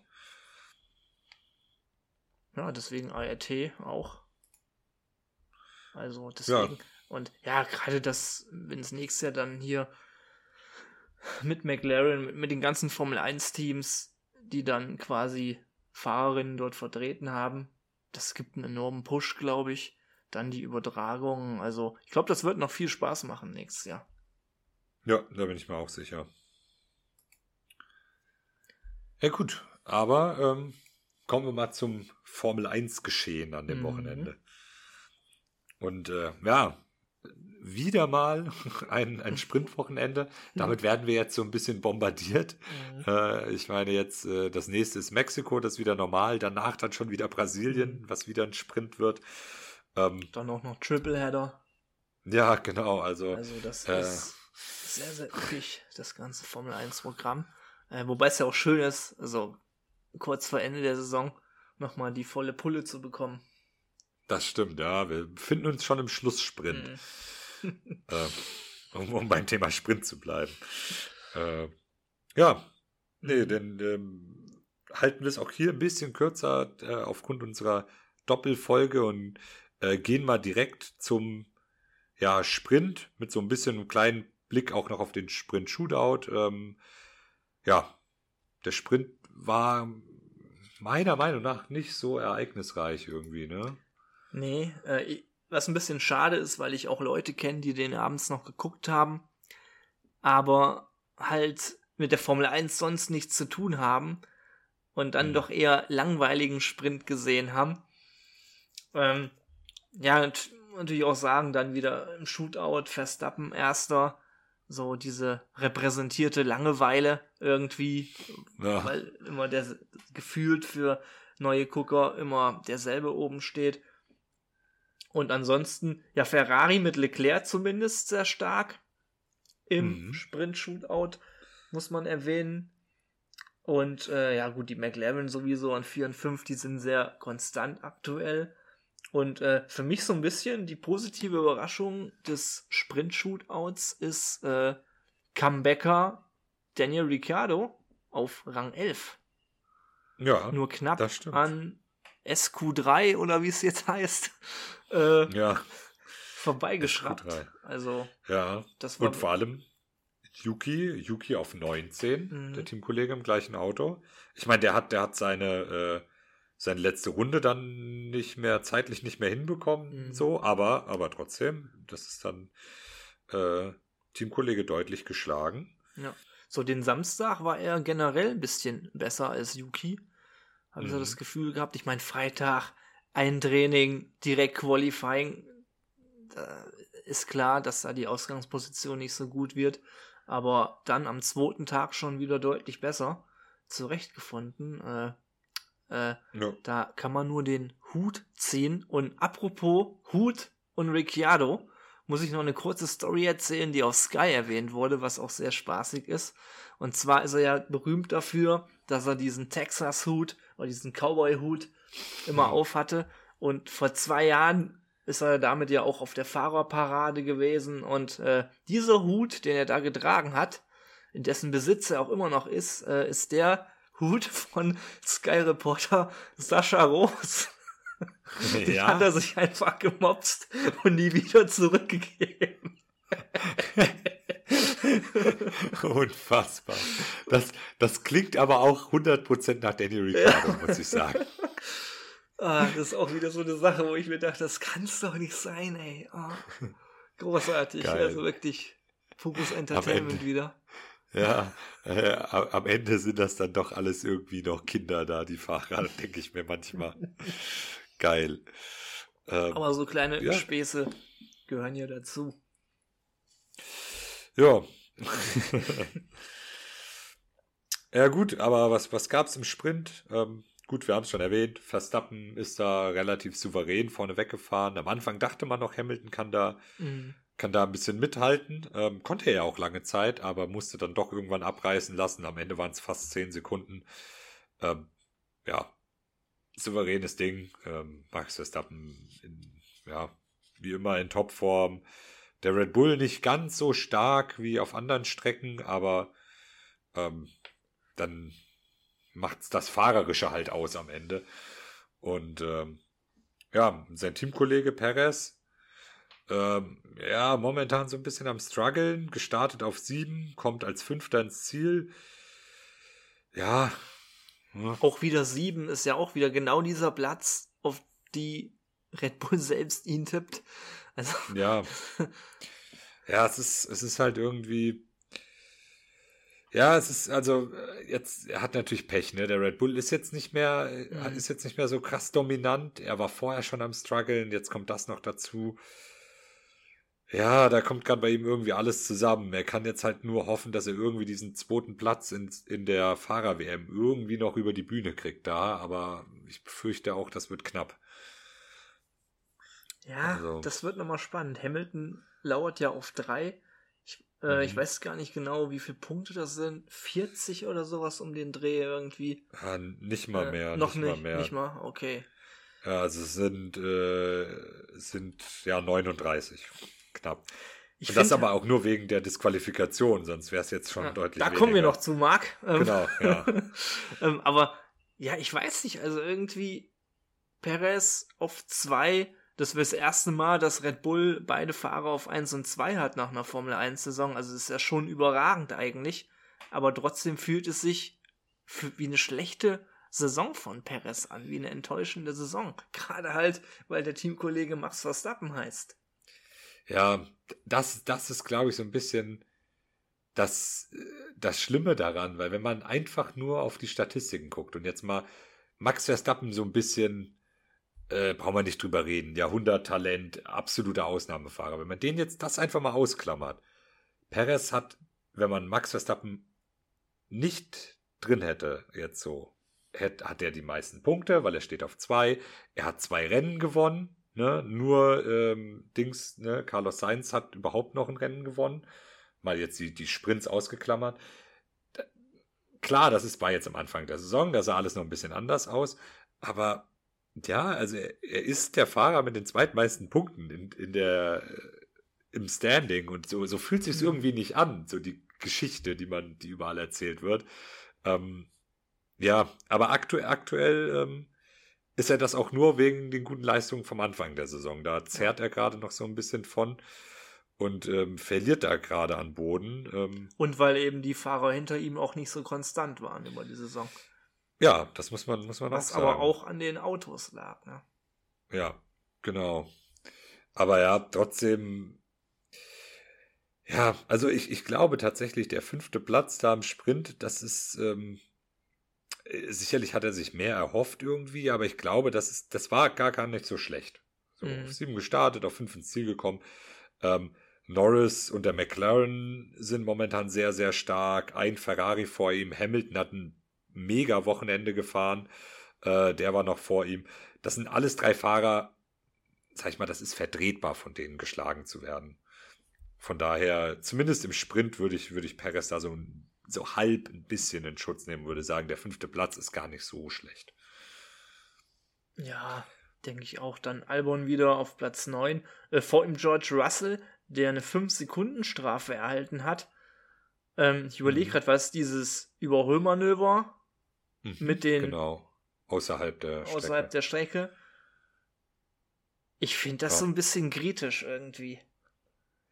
Also, klar, draußen, allerdings so einen richtigen Vorteil, habe ich da jetzt nicht unbedingt gesehen durch die Aktion. Also fand ich so ein Ja. bisschen zwiespältig. Ich weiß nicht. Für mich ist die Regelauslegung manchmal da so ein bisschen zu streng.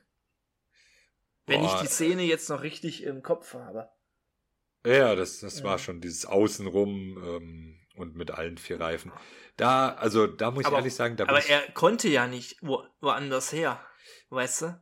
ja, ja, true, das, also das ist wahr, aber dann kannst du halt nicht überholen. Also da bin ich, da bin ich tatsächlich Ja. ganz anderer Meinung. Ja, äh, ich bin nämlich der Also, Meinung, äh, wenn du, wenn du halt überholen willst, musst du es auf der Strecke tun und ähm, es ist was anderes, wenn er jetzt, äh, keine Ahnung, Vorderreifen an Vorderreifen neben einem Fahrer Mhm. gewesen wäre. Aber er war zu diesem Zeitpunkt irgendwie mit seinem Vorderreifen auf Höhe des Hinterreifens oder so und entscheidet sich dann dazu, einfach den langen Weg außen rum zu fahren. Der andere Fahrer bleibt auf der Strecke, muss vom Gas gehen. George Russell hält Mhm. sich nicht an die Streckenbegrenzung, kann Vollgas fahren und kann ihn dann natürlich überholen. So, also für mich ist das wirklich so dieses Ding. Ich meine, klar, du willst Racing sehen und du willst dann nicht diese blöden Strafen haben, aber wenn du jetzt, äh, wenn du jetzt damit anfängst, das durchgehen zu lassen, Mhm. dann überholt, dann, dann, dann dauert das, keine Ahnung, fünf Rennen und dann überholt jeder so. Und dann ja, ist halt dann schwer dem, abzugrenzen natürlich, ne? Was Genau, dann erlaubt weil- ist. Genau, weil das Ding ist halt, du hast halt diese weiße Linie so und du hast keine andere Grenze. Mhm. Also, wenn du halt sagst, du darfst außerhalb der weißen Linie überholen. Gut, ich meine, auf der anderen Strecke ist da dann auch Kiesbett so, dann kommst du ja erst gar genau. nicht dazu. Gut, ja, ja, aber wenn mit. du, wenn du es wenn du es da jetzt erlaubst, du kannst dann nicht sagen, ja, 50 Zentimeter über die weiße Linie ist okay, aber zwei Mhm. Meter ist nicht okay. ich, mu ich muss mir das nochmal angucken, ey. Ja, es war, es war ja. wirklich knapp. Er war, er war noch auf den Abweisen, also er war wirklich noch auf den Curbs drauf. Es war wirklich knapp, ne? Mhm. Aber wie gesagt, wenn du, wenn du halt die weiße Linie nicht als, als Linie nimmst, dann kannst du halt, dann gibt's keinen Unterschied mehr, Mhm. ob du dann halt ein Zentimeter außerhalb der weißen Linie bist oder fünf Meter außerhalb der weißen Linie jemanden überholst. Das kannst du dann regeltechnisch, weil dann wird's wieder ganz schwammig. Mhm. Und deswegen finde ich das gut, wie es momentan gehandhabt wird. Ähm, dann wird das Ganze bestraft. Äh, er hätte ja auch den Platz zurückgeben können, da hätte er keine Strafe bekommen. Das war das ja. stimmt natürlich auch wieder. Ja. Mercedes hat es ja probiert, mit der Stra äh, ohne Strafe wegzukommen. Ähm, zugegebenermaßen, Lewis Hamilton hat in Runde 1 das gleiche gemacht und ist ohne Strafe Mhm. davon gekommen. Gut, das ist auch nochmal Runde 1, da muss man ein bisschen ausweichen, weil viel Verkehr, das ist da ganz was anderes, finde ich. Aber deswegen haben sie wahrscheinlich gehofft, sie kommen damit Mhm. davon. Oder haben sogar so kalkuliert, wir nehmen lieber die 5 Sekunden, weil jetzt kommen wir dadurch schneller durchs Feld, bevor wir den Platz zurückgeben müssen und ein neues Überholmanöver machen müssen. Das kostet mehr als 5 Sekunden. Stimmt auch. Kann auch sein. Stimmt auch wieder, ja. Ähm, aber ja, also ich, ich bin da tatsächlich, ich finde die Track Limits gut. Mhm. Ich finde auch die, die Track Limits, äh, die Strafen, die es ähm, die es dafür gibt, diese 5-Sekunden-Strafen, die ausgesprochen werden, wenn man vier Strikes bekommt, finde ich auch sehr gut. Ähm, bin ich ehrlich. Äh, klar, wenn das dann so ein Chaos ist, dann ist es halt so, aber ähm, wir haben, das ist ja auch so ein bisschen dieses Ding, wir haben hinten und in den hinteren Punkterängen da ein bisschen Chaos und vielleicht auch noch so um Platz 3, 4, 5 oder so. Aber wir haben kein Rennen dadurch ähm, gesehen, dass ein Rennen dadurch entschieden wurde Mhm. oder ähnliches. Ähm, von daher ähm, finde ich, hält sich das noch in Grenzen, dass man sich darüber ärgern kann. Und das Ding ist halt, ich, ich kann mich noch genau dran erinnern, dass vor keine Ahnung wie vielen Jahren, als es noch nicht so Mhm. ähm, durchgesetzt wurde, da haben alle gesagt, ja, die sollen auf der Strecke fahren und die sollen auf der Strecke überholen. Ja, wozu es ist immer wozu so ein haben wir bisschen, die weißen, wie man es macht, ist es falsch, ne? ja, wozu klar. haben wir denn die weißen Linien, wenn sich keiner dran hält? Und So ein bisschen wie mit Handspiel im Fußball, wo, wo, wo sich auch keiner einig ist. Jedes Jahr wird eine andere Regel aufgesetzt und so, ja. Dann Ja, macht man es lieber konsequent. Genau, das ist, also deswegen, ich finde es gut, wir wir haben diese weißen Linien, da ähm, dann handhaben wir das konsequent und man kann ja, wie man jetzt gesehen hat, äh, ich weiß nicht, inwiefern das in der Mhm. deutschen Übertragung auch thematisiert wurde, aber das wurde auf F1 TV sehr, sehr äh, lange erklärt. Ähm, sie haben ja dann was geändert für das Hauptrennen, ne? Ja, Die haben ja die, die Linie dann einfach dicker gemacht an der Mhm. einen Stelle, wo es öfter Track Limits gab. das war doch vor Und- Startziel, ne, glaube ich. Äh, genau, Mhm. richtig. Und ähm, das ist wieder, da, da muss ich sagen, das ist eine faire Sache, weil Mhm. dann gut ist- reagiert, es ist- definitiv. ja, genau, es ist, weißt du, die haben gemerkt, okay, das gibt zu viele Track Limits, das will ja auch keiner. Dann machen wir die Linie jetzt einfach dicker, dann kann jeder ein bisschen weiter raus und wir können es immer noch, also wir haben immer noch eine feste Linie, an die wir uns Mhm. halten, so und ähm, das ist besser als dann solche Entscheidungen mit, ja, jetzt erlauben wir es mal und jetzt erlauben wir es nicht und ah, der war nur ein Zentimeter drüber und der zehn Zentimeter, so Deswegen, das, das fand ich okay. Sowas kann man ja dann machen. Dann zieht die Linie dicker, wenn ihr merkt, es das wird schwierig, die Track Limits da einzuhalten. Mhm. Ähm, also ist irgendwie ein bisschen lustig, einfach die Linie dicker machen und dann passt so, aber äh, es hat ja geholfen. Das äh, Mhm. Äh, finde ich, finde ich, die Maßnahme finde ich okay tatsächlich. Was vielleicht noch auffällig war im Sprint, äh, die Aston Martin waren sehr schwach, auch ein Fernando Alonso mit Platz 13.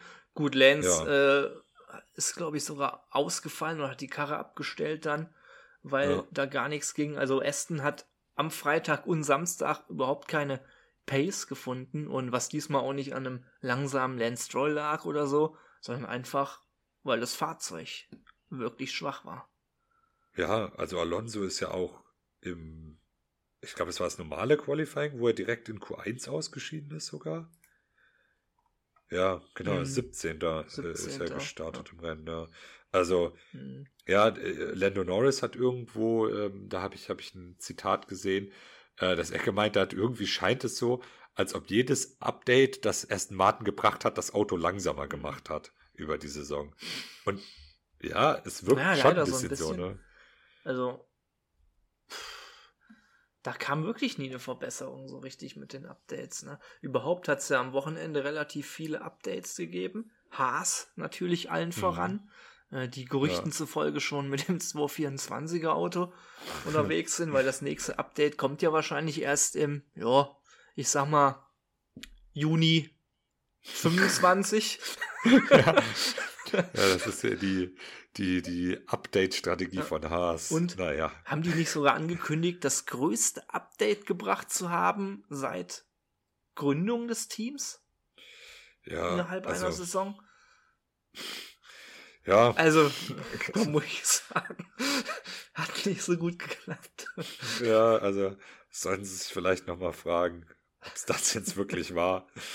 Ähm, aber äh, ja, ja, Mercedes ja auch, auch dicke Updates, ne? Also Ja. die, die haben auch was gebracht. Zumindest, zumindest bei Lewis Hamilton hat man es klar gesehen. George Russell konnte das nicht so ganz umsetzen, hatte ich das Gefühl. Ja, also Hamilton kam sehr gut zurecht. Ja, Also, und der, das, da also, muss ich wirklich sagen, äh, boah, das war so ein bisschen. Hamilton war auch so ein bisschen auf Kurs, eigentlich auf Siegkurs. ja, Sprint also- und Rennen wäre möglich gewesen, rein theoretisch. Ja, das stimmt. Also Hamilton ja auch irgendwie in, in Austin war er schon immer sehr gut. Also er war tatsächlich jetzt vor, vor diesem Wochenende, seit es das Rennen in Austin gibt, nur einmal nicht auf dem Podium. Mhm. Und das ist ja, das ist ja auch schon eine Statistik. Ja, das Also das, das ist der Hammer. Ähm, und ja, also wirklich äh, brutales Wochenende gefahren. Ähm, Sprint Zweiter geworden, absolut verdient. Ähm, Updates scheinen zu funktionieren und ähm, ja, für Mercedes ist da vielleicht wieder wie letzte Saison gegen Ende noch ein Sieg drin. Mhm. Ich hab's ja noch predicted, dass da noch einer kommt. Ja. Und ja, gehen wir direkt mal so ins Qualifying rein, hätte ich gesagt, um so ein bisschen Bezug zum Rennen nehmen. Oder hast du noch was aus Mhm. dem äh, Sprint? Ich gucke gerade mal so durch die Ergebnisse. Herr Albon wieder mit dem undankbaren neunten Platz, wo es keine Ja, Punkte für gut. gibt. Im Sonst Sprint bitter. Ja. Ja, wenig Überraschung, sag ich mal. Gut, Gasly zwei Punkte Gasly geholt, das ist stark. Punkte geholt, ja. Ja. Mhm. Gut. dann schauen wir uns noch mal das Qualifying an, würde ich sagen. Mhm. Genau, gehen wir direkt da rein. Und ja, da die Überraschung, oder was heißt die Überraschung, aber ja, sehr gut Charles Leclerc. Muss natürlich dazu sagen, dass zum Beispiel die Zeit von Max Verstappen gestrichen worden ist. Ja, stimmt. Der wäre ganz knapp schneller Mhm. gewesen. Aber ähm, ja, also wenn man nicht in Track Limits bleibt, kann man halt eine schnellere Zeit fahren. Mhm. So, deswegen äh, weiß ja auch nicht, wie die Rundenzeit gewesen Richtig. wäre, wenn er innerhalb der Track Limits geblieben wäre. Von daher ähm, absolut verdient. Pole Position mal wieder äh, für Charles Leclerc, der schon öfter bewiesen hat, dass er auf eine Runde und gerade auch mit dem Ferrari sehr, sehr stark ist. Ähm, ja, und auch der andere Ferrari auf vier. Also, Sainz, der eigentlich die letzten Wochen stärker war als Leclerc, mh, wurde, stimmt. wurde hier mal wieder besiegt von Charles. Also überhaupt gutes Fahrerduo. Zumindest so Mhm. die letzten Wochen, was die ganzen Ergebnisse angeht. Jetzt hat der eine mal wieder ein bisschen, bisschen Vorsprung und ja, pff, also da ist Ferrari schon gut aufgestellt. Wenn die, wenn, Ja. wenn der Wagen jetzt nochmal konstant gut abliefern würde, wäre da Ja. deutlich mehr drin. Ähm, ja, Norris Hamilton fast gleich auf, neuntausendstel nur zwischen beiden auf 2 und 3. Mhm. Hamilton auf 3, auch da wieder stärker als George. Ein Tacken. Ja, Und ja, das ganze Wochenende. Ja. Und Norris auch deutlich stärker als Oscar Piastri. ja, Piastri ein bisschen enttäuschend mit Platz 10. Ja, also das war irgendwie, also nach dem starken Katar-Wochenende war es jetzt in Austin wieder äh, ein klares Wochenende für Lando Norris, Mhm. teamintern. Ja, und ansonsten Zonoda ein bisschen undankbar mit Platz 11. Äh, knapp Q3 verpasst. Äh, Ja. Aber trotzdem super Ergebnis, muss man sagen. Ja. Ja. Ansonsten äh, beide Alfa Romeos auf 12 und 13 ist eigentlich auch ein passables Ergebnis, die auch ein großes Update gebracht haben, glaube ich. Mhm. Wie, meine ich, hätten sie angekündigt. Ähm, ja. Gut, was im Rennen war, da kommen wir später noch zu. Ähm, ja, und was du schon gesagt hast, die Aston Martins natürlich äh, Platz 17 und 19 sehr enttäuschend. Katastrophe. Mhm. Also, wenn man, wenn man da mal überlegt. Eigentlich schon eine Katastrophe, ja. Ja, also, wie die, wie die in die Saison gestartet sind und Mhm. jetzt äh, quasi schaffen die es nur, äh, die Williams hinter sich zu lassen, teilweise. Mhm. Und, äh, also, das ist, da muss man sich wirklich fragen.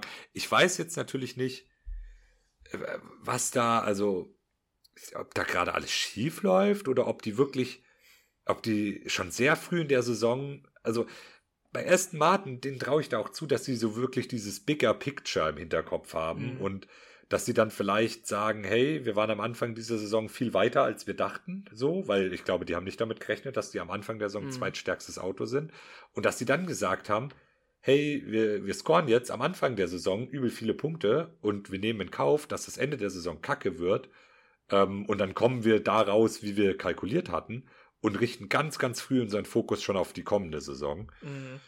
Ähm, ich weiß nicht, ob es so einfach ist, ob man das so erklären kann oder ob es einfach gerade alles schief läuft bei denen, aber ich glaube, da, da, da muss ja mehr dahinter sein, als dass einfach nur, ja, die Updates nicht funktionieren jetzt. Also, ja, werden wir erst Anfang nächster Saison sehen, befürchte ich, aber ja, Platz 17 und 19, das ist, also, das ist Ja. Vollkatastrophe.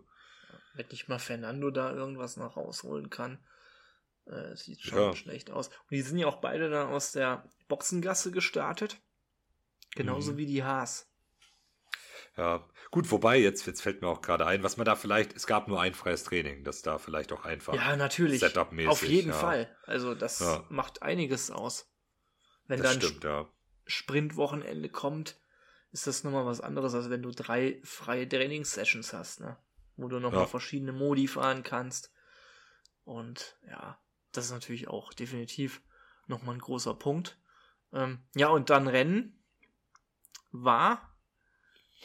Also, ich habe am Anfang direkt an deine Aussage gedacht, von wegen, wenn Norris gewinnt, gibt's den Schui. Beziehungsweise, das war ja eigentlich damals nur für ein Rennen gedacht. Ich glaube, Silverstone war's. Ähm, Ach, den, den Schui, den Schui mache ich auch so, wenn Norris die Saison ein Rennen gewinnt. Das ist, das lasse ich mir dann nicht nehmen, aber Und ja, sah auch Anfang, am Anfang ganz gut aus. Und ich habe Mhm. parallel äh, mit einem Kumpel geguckt, der auf FaceTime zugeschaltet war. Und da habe ich schon so gesagt, ähm, ja, irgendwas passiert da noch. Also Norris fährt das Ding nicht nach Hause, sei es von McLaren irgendein Bock, ne? Oder da habe ich noch gar nicht so an die Möglichkeit gedacht, dass unbedingt ein Verstappen das da vorne ist.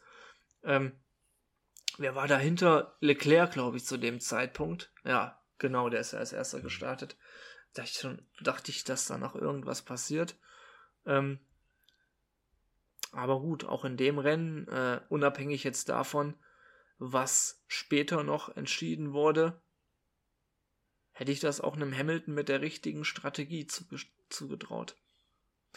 ja, also es war schon, äh, ja, also ich hatte, ich hatte echt Hoffnung am Anfang, muss ich zugeben, aber es war auch so ein bisschen, ich, ich wollte mir da gar nicht zu viel Hoffnung machen. Ähm, Gerade auch, weil man ja im Sprint schon gesehen hatte, ähm, wie dann die, die Pace auf einem Long Run ist. Und da hatte man ja schon gesehen, dass der Mercedes auf jeden Fall ein ganzes Stück schneller als der McLaren ist. Und ähm, dass der Red Bull auf jeden Fall auch sehr, sehr stark ist. Von daher war es so ein bisschen klar. Ähm, aber trotzdem sah es ja am Anfang echt gut aus, ne? Als da noch ein Charles Leclerc dazwischen war. Mhm. Ähm, dann dachte ich mir auch so, ja, der, der so ein bisschen als Puffer dazwischen haben, aber in Austin mit der langen Gerade, da kann man sich dann, wenn ein Auto wirklich schneller ist und vielleicht noch einen Reifenvorteil hat, kann man sich da nicht wirklich verteidigen. Ähm, ja, und am Ende, einmal mehr, ist es dann doch wieder Max Verstappen, der für den Sieg hart arbeiten musste, ähm, was man auch gemerkt hat. Der Mhm. hatte da schon, äh, ja, stand da schon unter Stress, das hat man ihm angemerkt. Das war nicht so easy und Witze gemacht und das Ding nach Hause gefahren. Er hat ja dann am Ende auch nochmal gut Zeit verloren, weil er da auch mit den Bremsen irgendein Problem hatte. Mhm. Also, ja, der, der musste hart dafür arbeiten. Am Ende war er zwei Sekunden vor Hamilton nur im Ziel. Ähm, Ja, das, das wird eng da vorne. Das wird eng. Der gewinnt nicht alle, alle übrigen Rennen noch. Ja, glaube ich auch nicht. Das ist, äh, und wo du das sagst, war nicht ganz so entspannt und nicht so locker. Er hat ja auch wieder seinen Renndirektor Lambiase da zurechtgestutzt, von wegen, äh, er soll ihn nicht so unnütze Sachen mitteilen, während er am Bremsen ist. Er muss sich hier konzentrieren. Da ja. haben die sich wieder so ein bisschen am Boxenfunk gebieft. Und ja, generell, man muss jetzt noch sehen, Hamilton wäre dazwischen gewesen. Leclerc war hinter Perez, glaube ich. Die beiden ja. eben, die mhm. noch nachträglich disqualifiziert worden sind. Wegen dem ja. Unterboden. Genau, das ist, äh, um das kurz zu, zu erklären vielleicht, ähm, da hat sich einfach der Unterboden äh, zu sehr abgenutzt. Also man hat da so, so eine so ein Plank, eine Planke, keine Ahnung, ob das der äh, richtige Terminus. Ja, aber es ist, es ist halt im Englischen heißt es einfach Plank. Ähm, das ist quasi so in der Mitte ähm, am Unterboden. Und ähm, das ist da, wenn die, wenn die Funken zum Beispiel sprühen, das ist das Teil, was immer aufsetzt, mhm. wenn man diese Funken sprühen sieht. Und ähm, ja, das muss halt am Ende des Rennens, äh, um die Sicherheit der Fahrer und der Autos äh, zu gewährleisten, muss es halt am Ende des Rennens noch ähm, ja so und so dick sein, weil das nutzt sich logischerweise dadurch ab, mhm. dass man immer aufsetzt und diese Funken kommen ja auch nicht von ungefähr. Und ähm, in den Regeln gibt's da tatsächlich auch gar keine Alternative. Also wenn, wenn das kannst du nicht irgendwie mitigieren oder sonst was, wenn das, ähm, wenn das mehr abgenutzt ist, als diese Vorgabe sagt, dann ist das eine Disqualifikation. Das ist ein ganz mhm. harter Fakt. Ähm, das ist für alle gleich. Das ist ja auch richtig so, weil da geht's um die Sicherheit so ein bisschen. Ähm, ja, und das konnten ähm, der Mercedes von Lewis Hamilton und der Ferrari von Charles Leclerc waren halt unter dieser Minimum Dicke, ähm, die dieses äh, Plank-Stück haben musste. Und ähm, ja, deswegen wurden die disqualifiziert. Relativ straightforward. Ähm, ich habe von Ferrari so eine Stellungnahme mir angeschaut. Mhm. Die haben halt gemeint, ja, sie haben halt ein bisschen äh, falsch kalkuliert einfach, aber das lag auch daran, dass ja die Autos ähm, nach dem Qualifying schon am Freitagabend ins Park Fermé gehen. Mhm für den Sprint-Shootout, ja. das Sprintrennen und dann das Rennen und du an den Autos nichts mehr ändern kannst. Du hast ganz wenige Daten, die du gesammelt hast. Die Strecke hatte, war so ein bisschen bumpier, äh, wie sagt man, äh, holpriger, ja. holpriger, ja. ja. ähm, das Auto hat häufiger aufgesetzt, als sie anfangs dachten. Ähm, ja, und dann hat es die beiden halt getroffen. Die hatten davon jetzt keinen Vorteil im Rennen, aber ich meine, Regeln sind halt Regeln, ne? Und ja, das hätte eigentlich auch jeden anderen treffen können, mhm. wahrscheinlich. Ja, deswegen, also. Ja, und dadurch gab es natürlich einige Änderungen im Fahrerfeld vorne und auch einige glückliche Gewinner. Und ja, auch ein Perez, der dadurch noch bis auf Platz 4 vorkam, sonst wäre er Fünfter gewesen. Ähm, ja, was dann auch wieder so, klar, Red Bull lief nicht ganz so gut, aber was dann auch ein bisschen nicht so gutes Ergebnis ist. Und ja, dadurch äh, bin ich mal so ein bisschen noch, oder was noch interessant ist vielleicht, George Russell auch im Rennen schwächer als Lewis Hamilton von der Speed. Ähm, genau, aber ansonsten Gasly jetzt auf Platz 6 im Alpin mhm. und jetzt, äh, wo man auch drüber reden muss, finde ich, weil man, weil sie ja eigentlich gar nicht so gut waren, Lance Stroll auf Platz 7. Ja, also wirklich starke Sache. Sechs Punkte mit heimgenommen. Ähm, der auch von der ja. Pace so ziemlich auf Alonso-Level war während des Rennens. Ja. Und muss man wirklich mal sagen, also das war eine wirklich gute Leistung von ihm. Ja, es ist, es ist ein bisschen schade, dass das jetzt so untergeht, weil mhm. der Aston Martin halt nicht vorne mitfährt, dass er ja jetzt halt so ein gutes Wochenende erwischt, wo das Auto nicht mehr so gut ist. Das ja. ist echt ein bisschen schade, aber da, das sollte man wirklich, ähm, ja, kann er ja quasi nichts für. Ja. Das äh, war ja fahrisch trotzdem top, was er abgeliefert hat. Hat gezeigt, dass er mit einem schlechten Auto nicht schlechter zurechtkommt als ein Fernando Alonso. Ja. Und, genau, also. Oder vielleicht sogar gut zurechtkommt oder das Maximum rausholt wie ein Fernando Alonso, der eben ausgeschieden ist, wo er einen Platz vor ihm war. Glaube ich, mit der, was war da, mit der Aufhängung oder so irgendwas. Ja. Oder, ich bin mir nicht ganz sicher.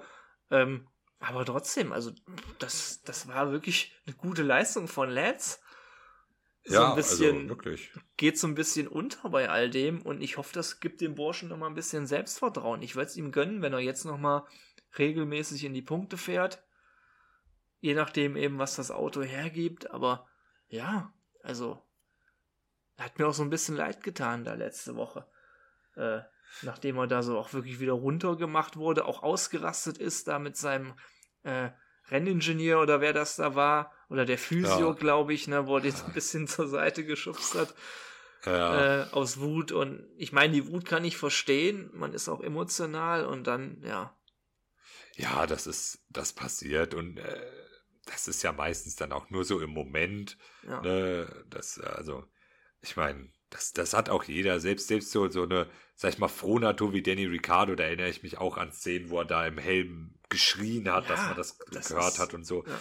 Das ist ganz normal. Also, das, das sollte man keinem vorhalten, finde ich. Ähm, ja, nee, freut mich aber auch, dass er, dass er jetzt dann doch so ein positives Wochenende hatte. Ähm, dann am Ende durch das Rennen. Mm. Und auch nur Ähm. sieben Zehntel hinter Pierre Gasly. Ja, genau, den hätte er ja fast noch bekommen.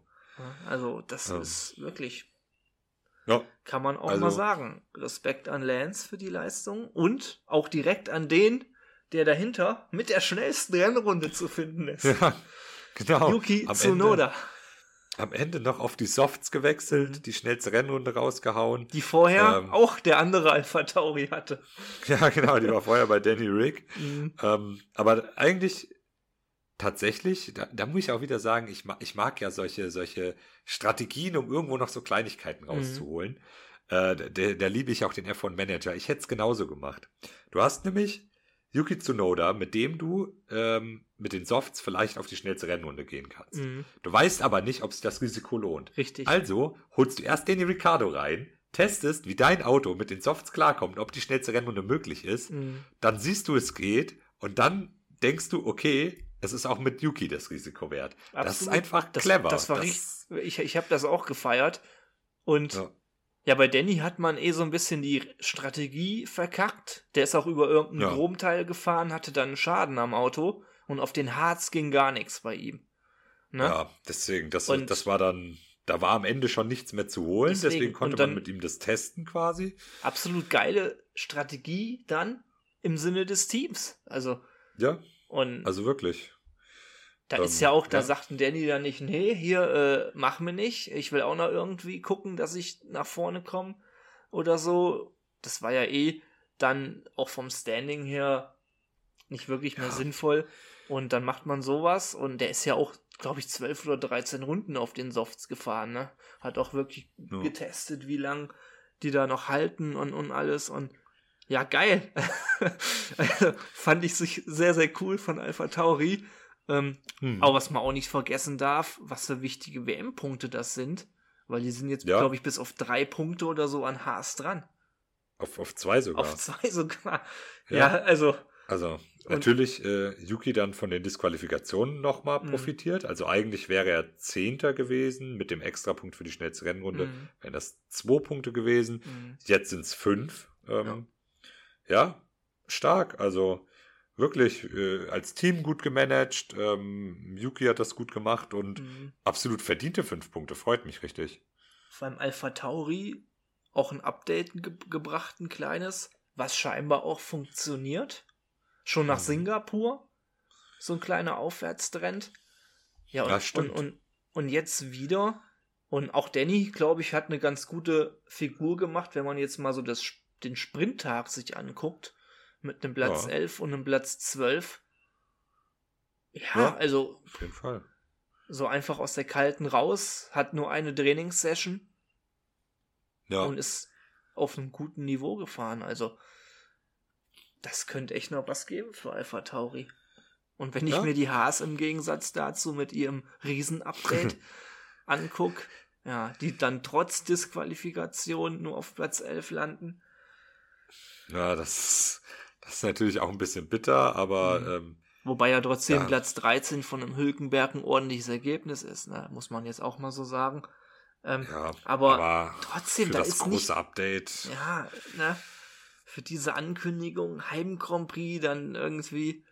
Ah, Ja, also es ist, es ist halt wirklich, also da, da muss man dann auch irgendwie schauen. mh, Gut, Hülkenberg, er hatte halt die beiden Alfa Romeo, seinen Teamkollegen und halt Danny Rick hinter sich gelassen. Mhm. Alle anderen waren nicht, qualif äh, nicht klassifiziert. mh. Aber beide Williams sind vor ihm. Ähm, ich sag mal, bei Albon, der, der fährt ja eine mega starke Saison, aber Sargent fährt ja jetzt nicht gerade eine starke Jo. Saison.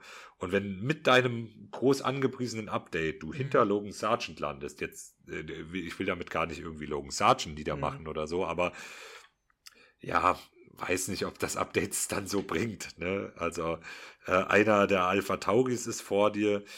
Ähm, ja, keine Ahnung. Also Eigentlich ist Haas genauso gefahren wie vor dem Update. ja, also, das hat irgend. Gut, auch da eine Trainingssession. genau, ja. auch erstmal abwarten, da will man jetzt, will ich jetzt auch nichts so übers Knie brechen. Das muss man ihnen auch zugestehen. Man weiß dann auch nicht, ob speziell Austin die Strecke ist. Mhm. Aber, Ja. ja, also. Äh, aber apropos Logan Sargent, ne? ja, genau. Erste Also Formel 1 Punkte und dann beim Heim Grand Prix. genau und auch die zum ersten Mal seit ich glaube 30 Jahren, dass ein Amerikaner an der Formel 1 Ja. Punkte holt. Letztes Mal Andretti. Ja, wo wir da bei dem Thema wären. ähm, ja, nee, also äh, krass, hat mich, hat mich richtig gefreut. Ähm, äh, kurz zu erwähnen, Alex Albon holt zwei Punkte auf Platz 9. Das ist ja bei ihm fast schon Standard, dass er da irgendwo noch Punkt, Pünktchen sammelt. Aber ja, Logan Sargent mit seinem ersten Karrierepunkt. Ähm, bisschen doof, dass das dann so im Nachhinein kam. Es wäre cooler gewesen, wenn er Mhm. über die Linie gefahren wäre, alle ihm hätten zujubeln können Mhm. äh, du vielleicht noch einen Funkspruch eingeblendet bekommen hättest oder so. Äh, das hätte mich irgendwie ein bisschen mehr gefreut, aber ich glaube, er nimmt das, so wie es kommt. Mhm. Ähm, ja, und äh, ich weiß, also so vom Gefühl her ist natürlich immer noch mal, mal schauen, was Williams jetzt dann macht oder so. Aber vom Gefühl her, nachdem ich ihn ja persönlich schon ein bisschen abgeschrieben Mhm. hatte, sehe ich da doch wieder eine Chance, dass er, dass er da vielleicht nächstes Jahr es noch gab fährt. ja auch Äußerungen von Williams, dass man eigentlich hofft, dass nächstes Jahr Logan noch im Cockpit sitzt. Mhm. Genau, und die Also- hatten ja auch gesagt, sie wollten bis Austin schauen, Mhm. so. Jetzt hat er gerade in Austin performt. Ähm, ja, also, ähm, Ich meine, und Katar muss man auch ehrlich sagen, mit den Bedingungen ja, fällt auch ein bisschen aus der Wertung raus. Das wäre ja auch unfair ihm gegenüber. ja, also es ist, ähm, Ja, jetzt hat man dieses Austin-Ding wieder da stehen und ab und zu hatte er ja auch die Saisonrennen, wo man gesagt hat, ja, da kommt jetzt doch wieder so langsam was. Ah, ja, mal gucken. Ja also ich, ich bin, ich bin auch mal gespannt, ähm, was jetzt die, die nächsten Rennen noch so geht. Ähm, ich Ansonsten meine, es war auch, 225 bei Andretti. Ja, ja, ja, wer weiß, ne? Ja. Aber äh, man muss dann auch fairerweise sagen, gut, Albon hatte jetzt für die Track Limits auch noch eine Strafe. Mhm. Aber ich meine, der Strafe ist Albon ja selbst schuld. Also ähm, Logan war nur ein bisschen mehr als eine Sekunde hinter Albon. und hatte also- keine Track Limits. Genau, und ist, ist sauberer gefahren so. Mhm. Ähm, deswegen, also ähm, nicht nur, dass er da halt mit Disqualifikationen und sowas ein bisschen Glück hatte, dass er da in die Punkte gerutscht ist, sondern wenn du, wenn du eine Sekunde hinter einem Alex Albon ins Ziel kommst, der ja wirklich, der, haben wir ja schon in zig Rennen drüber geredet, was für eine gute Saison der aktuell Mhm. fährt. Ähm, wenn du eine Sekunde hinter dem bleibst, dann hast du es auch verdient, diese Punkte dann zu kriegen Ja, oder diesen absolut. einen Punkt zu kriegen. Und das würde Williams ja auch so nehmen. Wenn der immer so performen würde, dann, dann gibt es gar keinen Zweifel daran, Mhm. dass der bleibt. Ja. Ja, Und äh, noch, noch eine interessante Statistik, ich weiß nicht, ob ich es schon mal erwähnt hätte, hatte, äh, wenn Logan Sargent bleibt äh, im Williams Cockpit, dann wäre das das erste Mal in der Formel 1 Geschichte, Aha. dass man mit den Fahrern, die eine Saison beenden, auch in die neue Saison geht. Sonst gab es immer zwischen den Saisons Wechsel, aber da ja alle Ja. anderen Fahrer bestätigt sind schon, Stimmt, jetzt wurde das ist Logans, Logan Sargent, ist der, vorher geflogen. genau, richtig. Also mit, mit allen, Mhm. mit denen man die Saison beendet. Natürlich kann jetzt bis zum letzten Rennen noch was passieren, so, ne? Aber Mhm. Naja, gut, Perez ja- soll ja sein Karriereende in Mexiko verkünden. Ja. Was dann auch so Ja. Leute gesagt haben. Aber ähm, bestätigt, bestätigt sind ja eigentlich alle Fahrer bis auf Logan Sargent. Von den Teams sind ja Mhm. wirklich alle bestätigt für nächstes Ja. Jahr. Und wenn Logan Sargent auch bestätigt wird, wäre das das allererste Mal in der Formel 1 Geschichte, dass das der Fall ist. Ich überlege gerade die Saison. Ach nee, Quatsch. Mazepin ist ja nur eine Saison gefahren. Ja, logisch. Ja, hast recht. Oh, das ist ja, das ist schon geil irgendwie, dass er wirklich würde auch irgendwie für ihn sprechen, so ein bisschen. Ja, also äh, fände ich, fände ich, ihn- also ich, ich fände es gut, wenn Logan bleibt, auch wenn natürlich so ein bisschen, Mhm. wenn ich so auf Mick Schumacher schiele, wobei er aber ja nicht der, der erste Kandidat wäre, wenn Logan Sargent nicht bleiben würde. Aber ähm, ja, nee, Logan Sargent auf jeden Fall sehr, sehr wichtiges Wochenende, genau zum richtigen Zeitpunkt, Heim Grand Prix, die Deadline von Williams eingehalten, dass er bis Austin performen soll. Mhm. Ähm, ja, Ja, nochmal was kurz äh, außerhalb vom Sportlichen rund um Austin. Wir hatten ja wieder einige Speziallackierungen. Äh, hm. was war denn so dein Favorit? Ah, ja, also ich finde es an sich sehr cool, diese, diese leicht Mhm. angepassten Lackierungen so, also ich bin da echt Fan von. Äh, ich fand tatsächlich ähm, das Red Bull Design am coolsten, weil das so Ja. äh, diese, diese, genau dieses, ähm, diesen Style, wie es, wie er an der Strecke in dieser Auslaufzone ist, das haben die genauso aufs Auto gebracht, das sah schon sehr cool Mhm. aus. Also das mochte ich sehr. Ich fand, Deins? ich fand Williams schon geil, Haas aber auch irgendwie. Ähm, Ja. Oh, ich kann mich gar nicht so entscheiden. Weil ich will's, also zwischen den beiden, ich will da keinen irgendwie jetzt bevorzugen. Äh, ich fand beides irgendwie ziemlich geil. Ähm, aber weißt du, was mein absolutes Lieblingsdesign des Wochenendes war? nee. Nicht der Bart von Danny Rick, ähm, Ja, der, der hat aber auch auf jeden Fall hier eine Erwähnung verdient. der Helm von Lando Norris zu seinem 100. Grand Prix. Oh ja, mhm. ja, auf jeden Fall. Der hat ja auch äh, eine ganze Kollektion dazu rausgebracht. Ähm, hier äh, von Quadrant. Ähm, Ich glaube, da musst du mir später mal einen Link zuschicken. ja, das ist leider ausverkauft. Ähm, Schade. ja, er hatte, er hatte einen Hoodie, den er auch getragen hat das ganze Wochenende und ähm, Mhm. die machen das ja immer in so äh, Drops. Ähm, und das war innerhalb von 24 Stunden alles ausverkauft. Hast du versucht, was zu bekommen? Äh, ich hatte es überlegt, aber es ist dann doch sehr preisspielig, äh, kost, kostspielig, kostspielig sagt man. Äh, und ich, ich habe auch schon, äh, ich sitze gerade in meiner Team Quadrant Jogginghose, ich habe schon zwei Team Quadrant Hoodies, äh, habe auch schon zwei, also ich habe schon sehr, sehr viel von Team Quadrant gekauft und da Mhm. das Ganze auch aus Großbritannien kommt, zahlt man auch immer Ja. einen Haufen Zoll. Ähm, und es ist an sich nicht billig, deswegen habe ich, habe ich da mal drauf verzichtet. Gerade auch, weil ich, weil ich gerade keinen neuen Hoodie brauche. Ähm, aber ja, das, also ich habe überlegt, habe ich trotzdem, Mhm. weil, weil es echt cool aussah. Ähm, Habe ich jetzt auch voll aber- gefunden. Ähm, was ich noch passend zu dem Helm gesehen hatte auf Instagram, ich weiß nicht, ob es die, wahrscheinlich direkt bei der McLaren-Seite, so mit den Highlights aus diesen 100 Grand Prix, war so eine Mhm. Art Fotostrecke.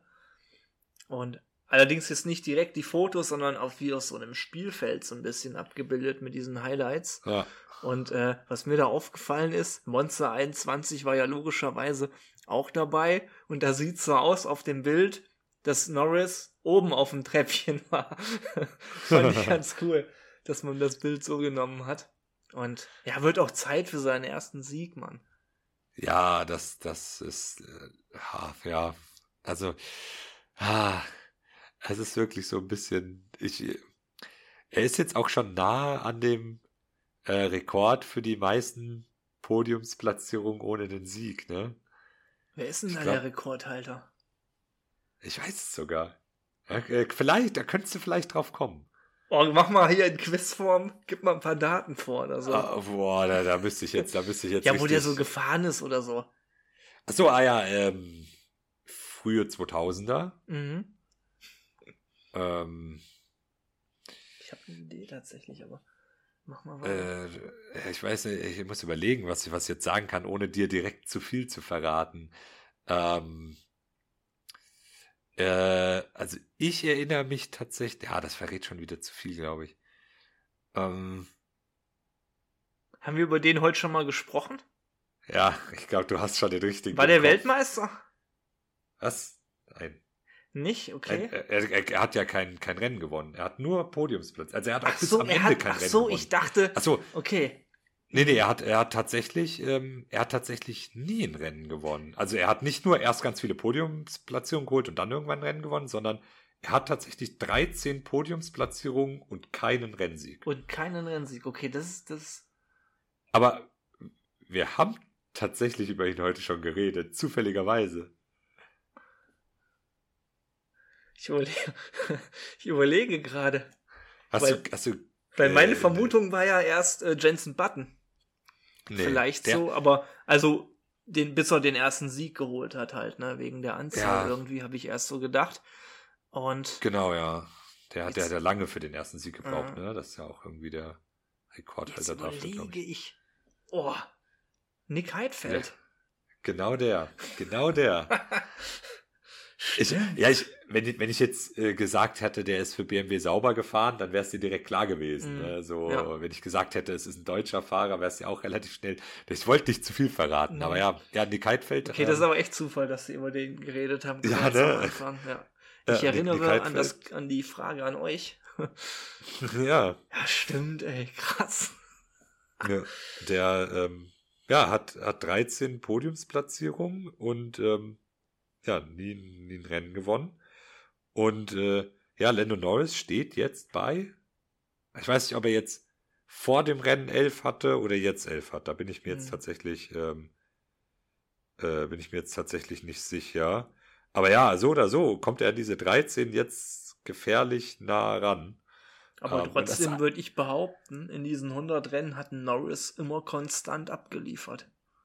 Ja, das auf jeden Fall. Also, Also der ähm, hatte meiner Meinung nach nie wirklich eine schlechte Phase. Stimmt, ja. Und er hatte auch nie ein Auto, mit dem Rennsiege realistisch aus eigener Kraft möglich waren. Das stimmt. Muss man ja auch nochmal dazu sagen, so. Aber es ist trotzdem, glaube ich, so ein Rekord, den man nicht gerne haben Mhm. will. Und wenn er dann ja irgendwann ein Rennen gewinnt, dann ist der Rekord ja auch wieder hinfällig. Aber ähm, ja, äh, also momentan 13 Podiumsplatzierungen, nie einen Sieg geholt, Nick Heidfeld. Und äh, ja, Mhm. In dem Rennen, wo Norris gewinnt, schafft's Hülkenberg aufs Podium. das, das, Das dann, doch mal geil. Dann, dann, dann trinke ich, dann trinke ich fünf Schuis.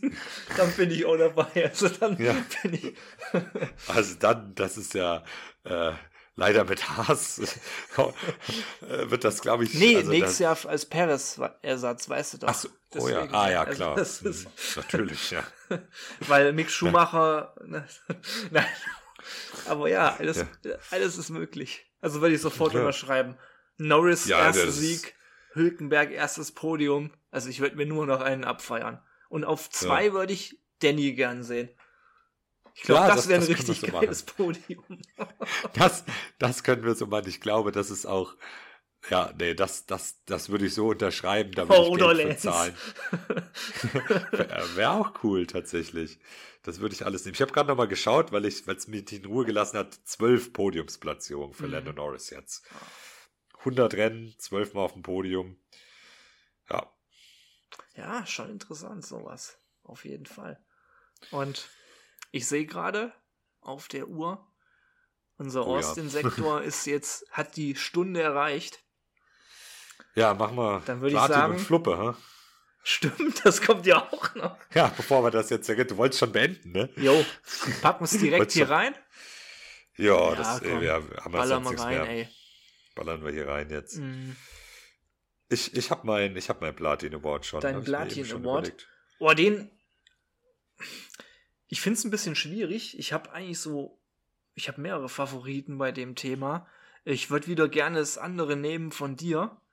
Mhm. Deswegen Ja, überlasse ich dir den Vortritt. Ja, bei mir ist Yuki. Bei mir ist Yuki, äh, weil, ähm, keine Ahnung, im Alpha Tauri Punkte geholt. Ähm, die schnellste Rennrunde, das mit der Strategie, ich habe schon erklärt, fand ich cool. Ähm, und äh, Mhm. ich mag Yuki einfach und äh, ja, deswegen Lance fände ich auch noch fair, aber sonst, ähm, Mhm. Ja, Ja. Nee, Also- bei, bei mir ist es wirklich Yuki. ich habe auch an Yuki oder Alpha Tauri generell so irgendwie gedacht, weil ich fand, auch mit der Strategie so irgendwie, das war ein gutes Movement. Und ja, auch nah an Haas jetzt bei den Konstrukteuren dran. Deswegen muss ich jetzt beide Wahl, Wahlen ausschließen, also Yuki und das Team. und ja, deswegen Lance. Ja. Finde ich, hat er mal verdient, ganz ehrlich. Kommt mir viel zu kurz in der Berichterstattung, wird immer nur auf ihn draufgehauen. Auch in Spanien hatten wir die Diskussion auch schon, wo Alonso Ja, geschlagen stimmt. hat. Und finde ich, darf man dann auch nicht verschweigen, wenn Lance mal wirklich gut abliefert. Ja. So, So. und jetzt kommen wir zur Fluppe des Ja. Rennwochenendes. Da, da hatte ich mir jetzt noch nicht so Gedanken Mhm. gemacht. Hast du da einen Äh, ich habe Dann ich hab von äh, Fans wurde mir, wurden mir zwei interessante Wahlen zugetragen, die jetzt hier gar nicht. Ja, doch, eine hat ein bisschen Behandlung auch bei uns gefunden. Äh, ich sag das mal so kurz. Äh, Sergio Perez war eine Wahl aus dem Fantum von unserem Oh. Podcast. Äh, über den hatten wir ja schon ein bisschen gesprochen. Fände ich allerdings zu gemein, da eine Fluppe, weil, er- es ja eigentlich ein solides Ergebnis ist. Ja, und die andere Wahl zum Beispiel, die ich sehr interessant fand, war das Team Alfa Romeo. Ja, ja, stimmt. Also ist beides auf jeden Fall vertretbar, finde ich. Aber ich finde auch, sowohl Perez als auch Alfa Romeo hatten schon schlimmere Wochenenden. Ja. So, also, ja, das waren ja, klar. Das die Alphas im Qualifying mit 12 und 13 finde ich jetzt eigentlich eine ganz gute Performance. Ja, das, das ist tatsächlich okay. Äh, Ähm, ja, Ich überlege Ja, gerade auch wegen der Fluppe. ich Ja. habe hab meine Fluppe. Ich habe hab auch meine was. Es wird jetzt das gleiche werden. Ich sag das Haas-Upgrade. Richtig. Hast du auch, oder? Jo, ist so. Ja. Äh, Ja, da sind wir uns schon, schon recht einig. Ich hoffe aber trotzdem irgendwie, dass es die nächsten Rennen sich noch doch als besser herausstellt. Weil irgendwie, ich will einfach, dass Hülkenberg mal wieder ein bisschen um Punkte fährt. Ja, ähm, fände ich auch cool tatsächlich. Ähm, und ja, aber sie waren jetzt auch nicht ganz weit weg. Es war halt nur irgendwie nicht so der Schritt nach vorne, der, der kam. Und aber wie gesagt, wer weiß, ne, ähm, Austin war ein bisschen anders, als viele Teams erwartet haben. Nur eine, ein, ein freies Training. In Mexiko wird das Ganze wieder ein bisschen, ja, normaler laufen. Drei freie Trainings, Qualifying, Rennen, eine Strecke. Ich weiß auch gar nicht, warum, warum Austin so, so hügeliger war, als hubbeliger, wie auch immer war, Ja. als. Äh, Da sind noch als- vorher als ein paar Bagger vorbeigefahren, die haben da ein bisschen was aufgeschüttet oder so. Ja, Also, ja, äh, hm. Na gut. weiß, ja. Die hatten, die Bagger hatten übrigens den Motor von McLaren Anfang der Saison drin. Könnte ich mir vorstellen. Also, ja, Ja, ich weiß auch nicht. Also, aber sonst, ich finde, Austin macht doch immer schon Spaß. Die Strecke. Äh, und ja, jetzt freue ich mich auch schon wieder direkt auf Mexiko. Mhm. stimmt. Was ja auch, Ähm. auch eine Reifenfresserstrecke. Ja, da Ja. wird Haas bestimmt was holen. Ja, ja, stimmt. Jetzt, wo du sagst, oh je. vielleicht, vielleicht wird Mexiko noch nicht so das große Ding. Aber Mexiko äh, mit den langen Geraden äh, immer, immer gut für viele Überholmanöver. Hm. Das stimmt. Das könnte interessant werden. Ja, deswegen, Tripleheader. Wir hören uns in Kürze wieder. Und Yes. dann geht die Action weiter. In diesem Sinne, bis zum nächsten Mal. Euer Manu. Und euer Marc. Wie baut man eine harmonische Beziehung zu seinem Hund auf? Puh, gar nicht so leicht. Und deshalb frage ich nach, wie es anderen Hundeeltern gelingt, beziehungsweise wie die daran arbeiten. Bei Iswas Dog reden wir dann drüber. Alle 14 Tage neu mit mir, Malte Asmus und unserer Expertin für eine harmonische Mensch-Hund-Beziehung, Melanie Lippisch. Ist was, Dog? Mit Malte Asmus. Überall, wo es Podcasts gibt.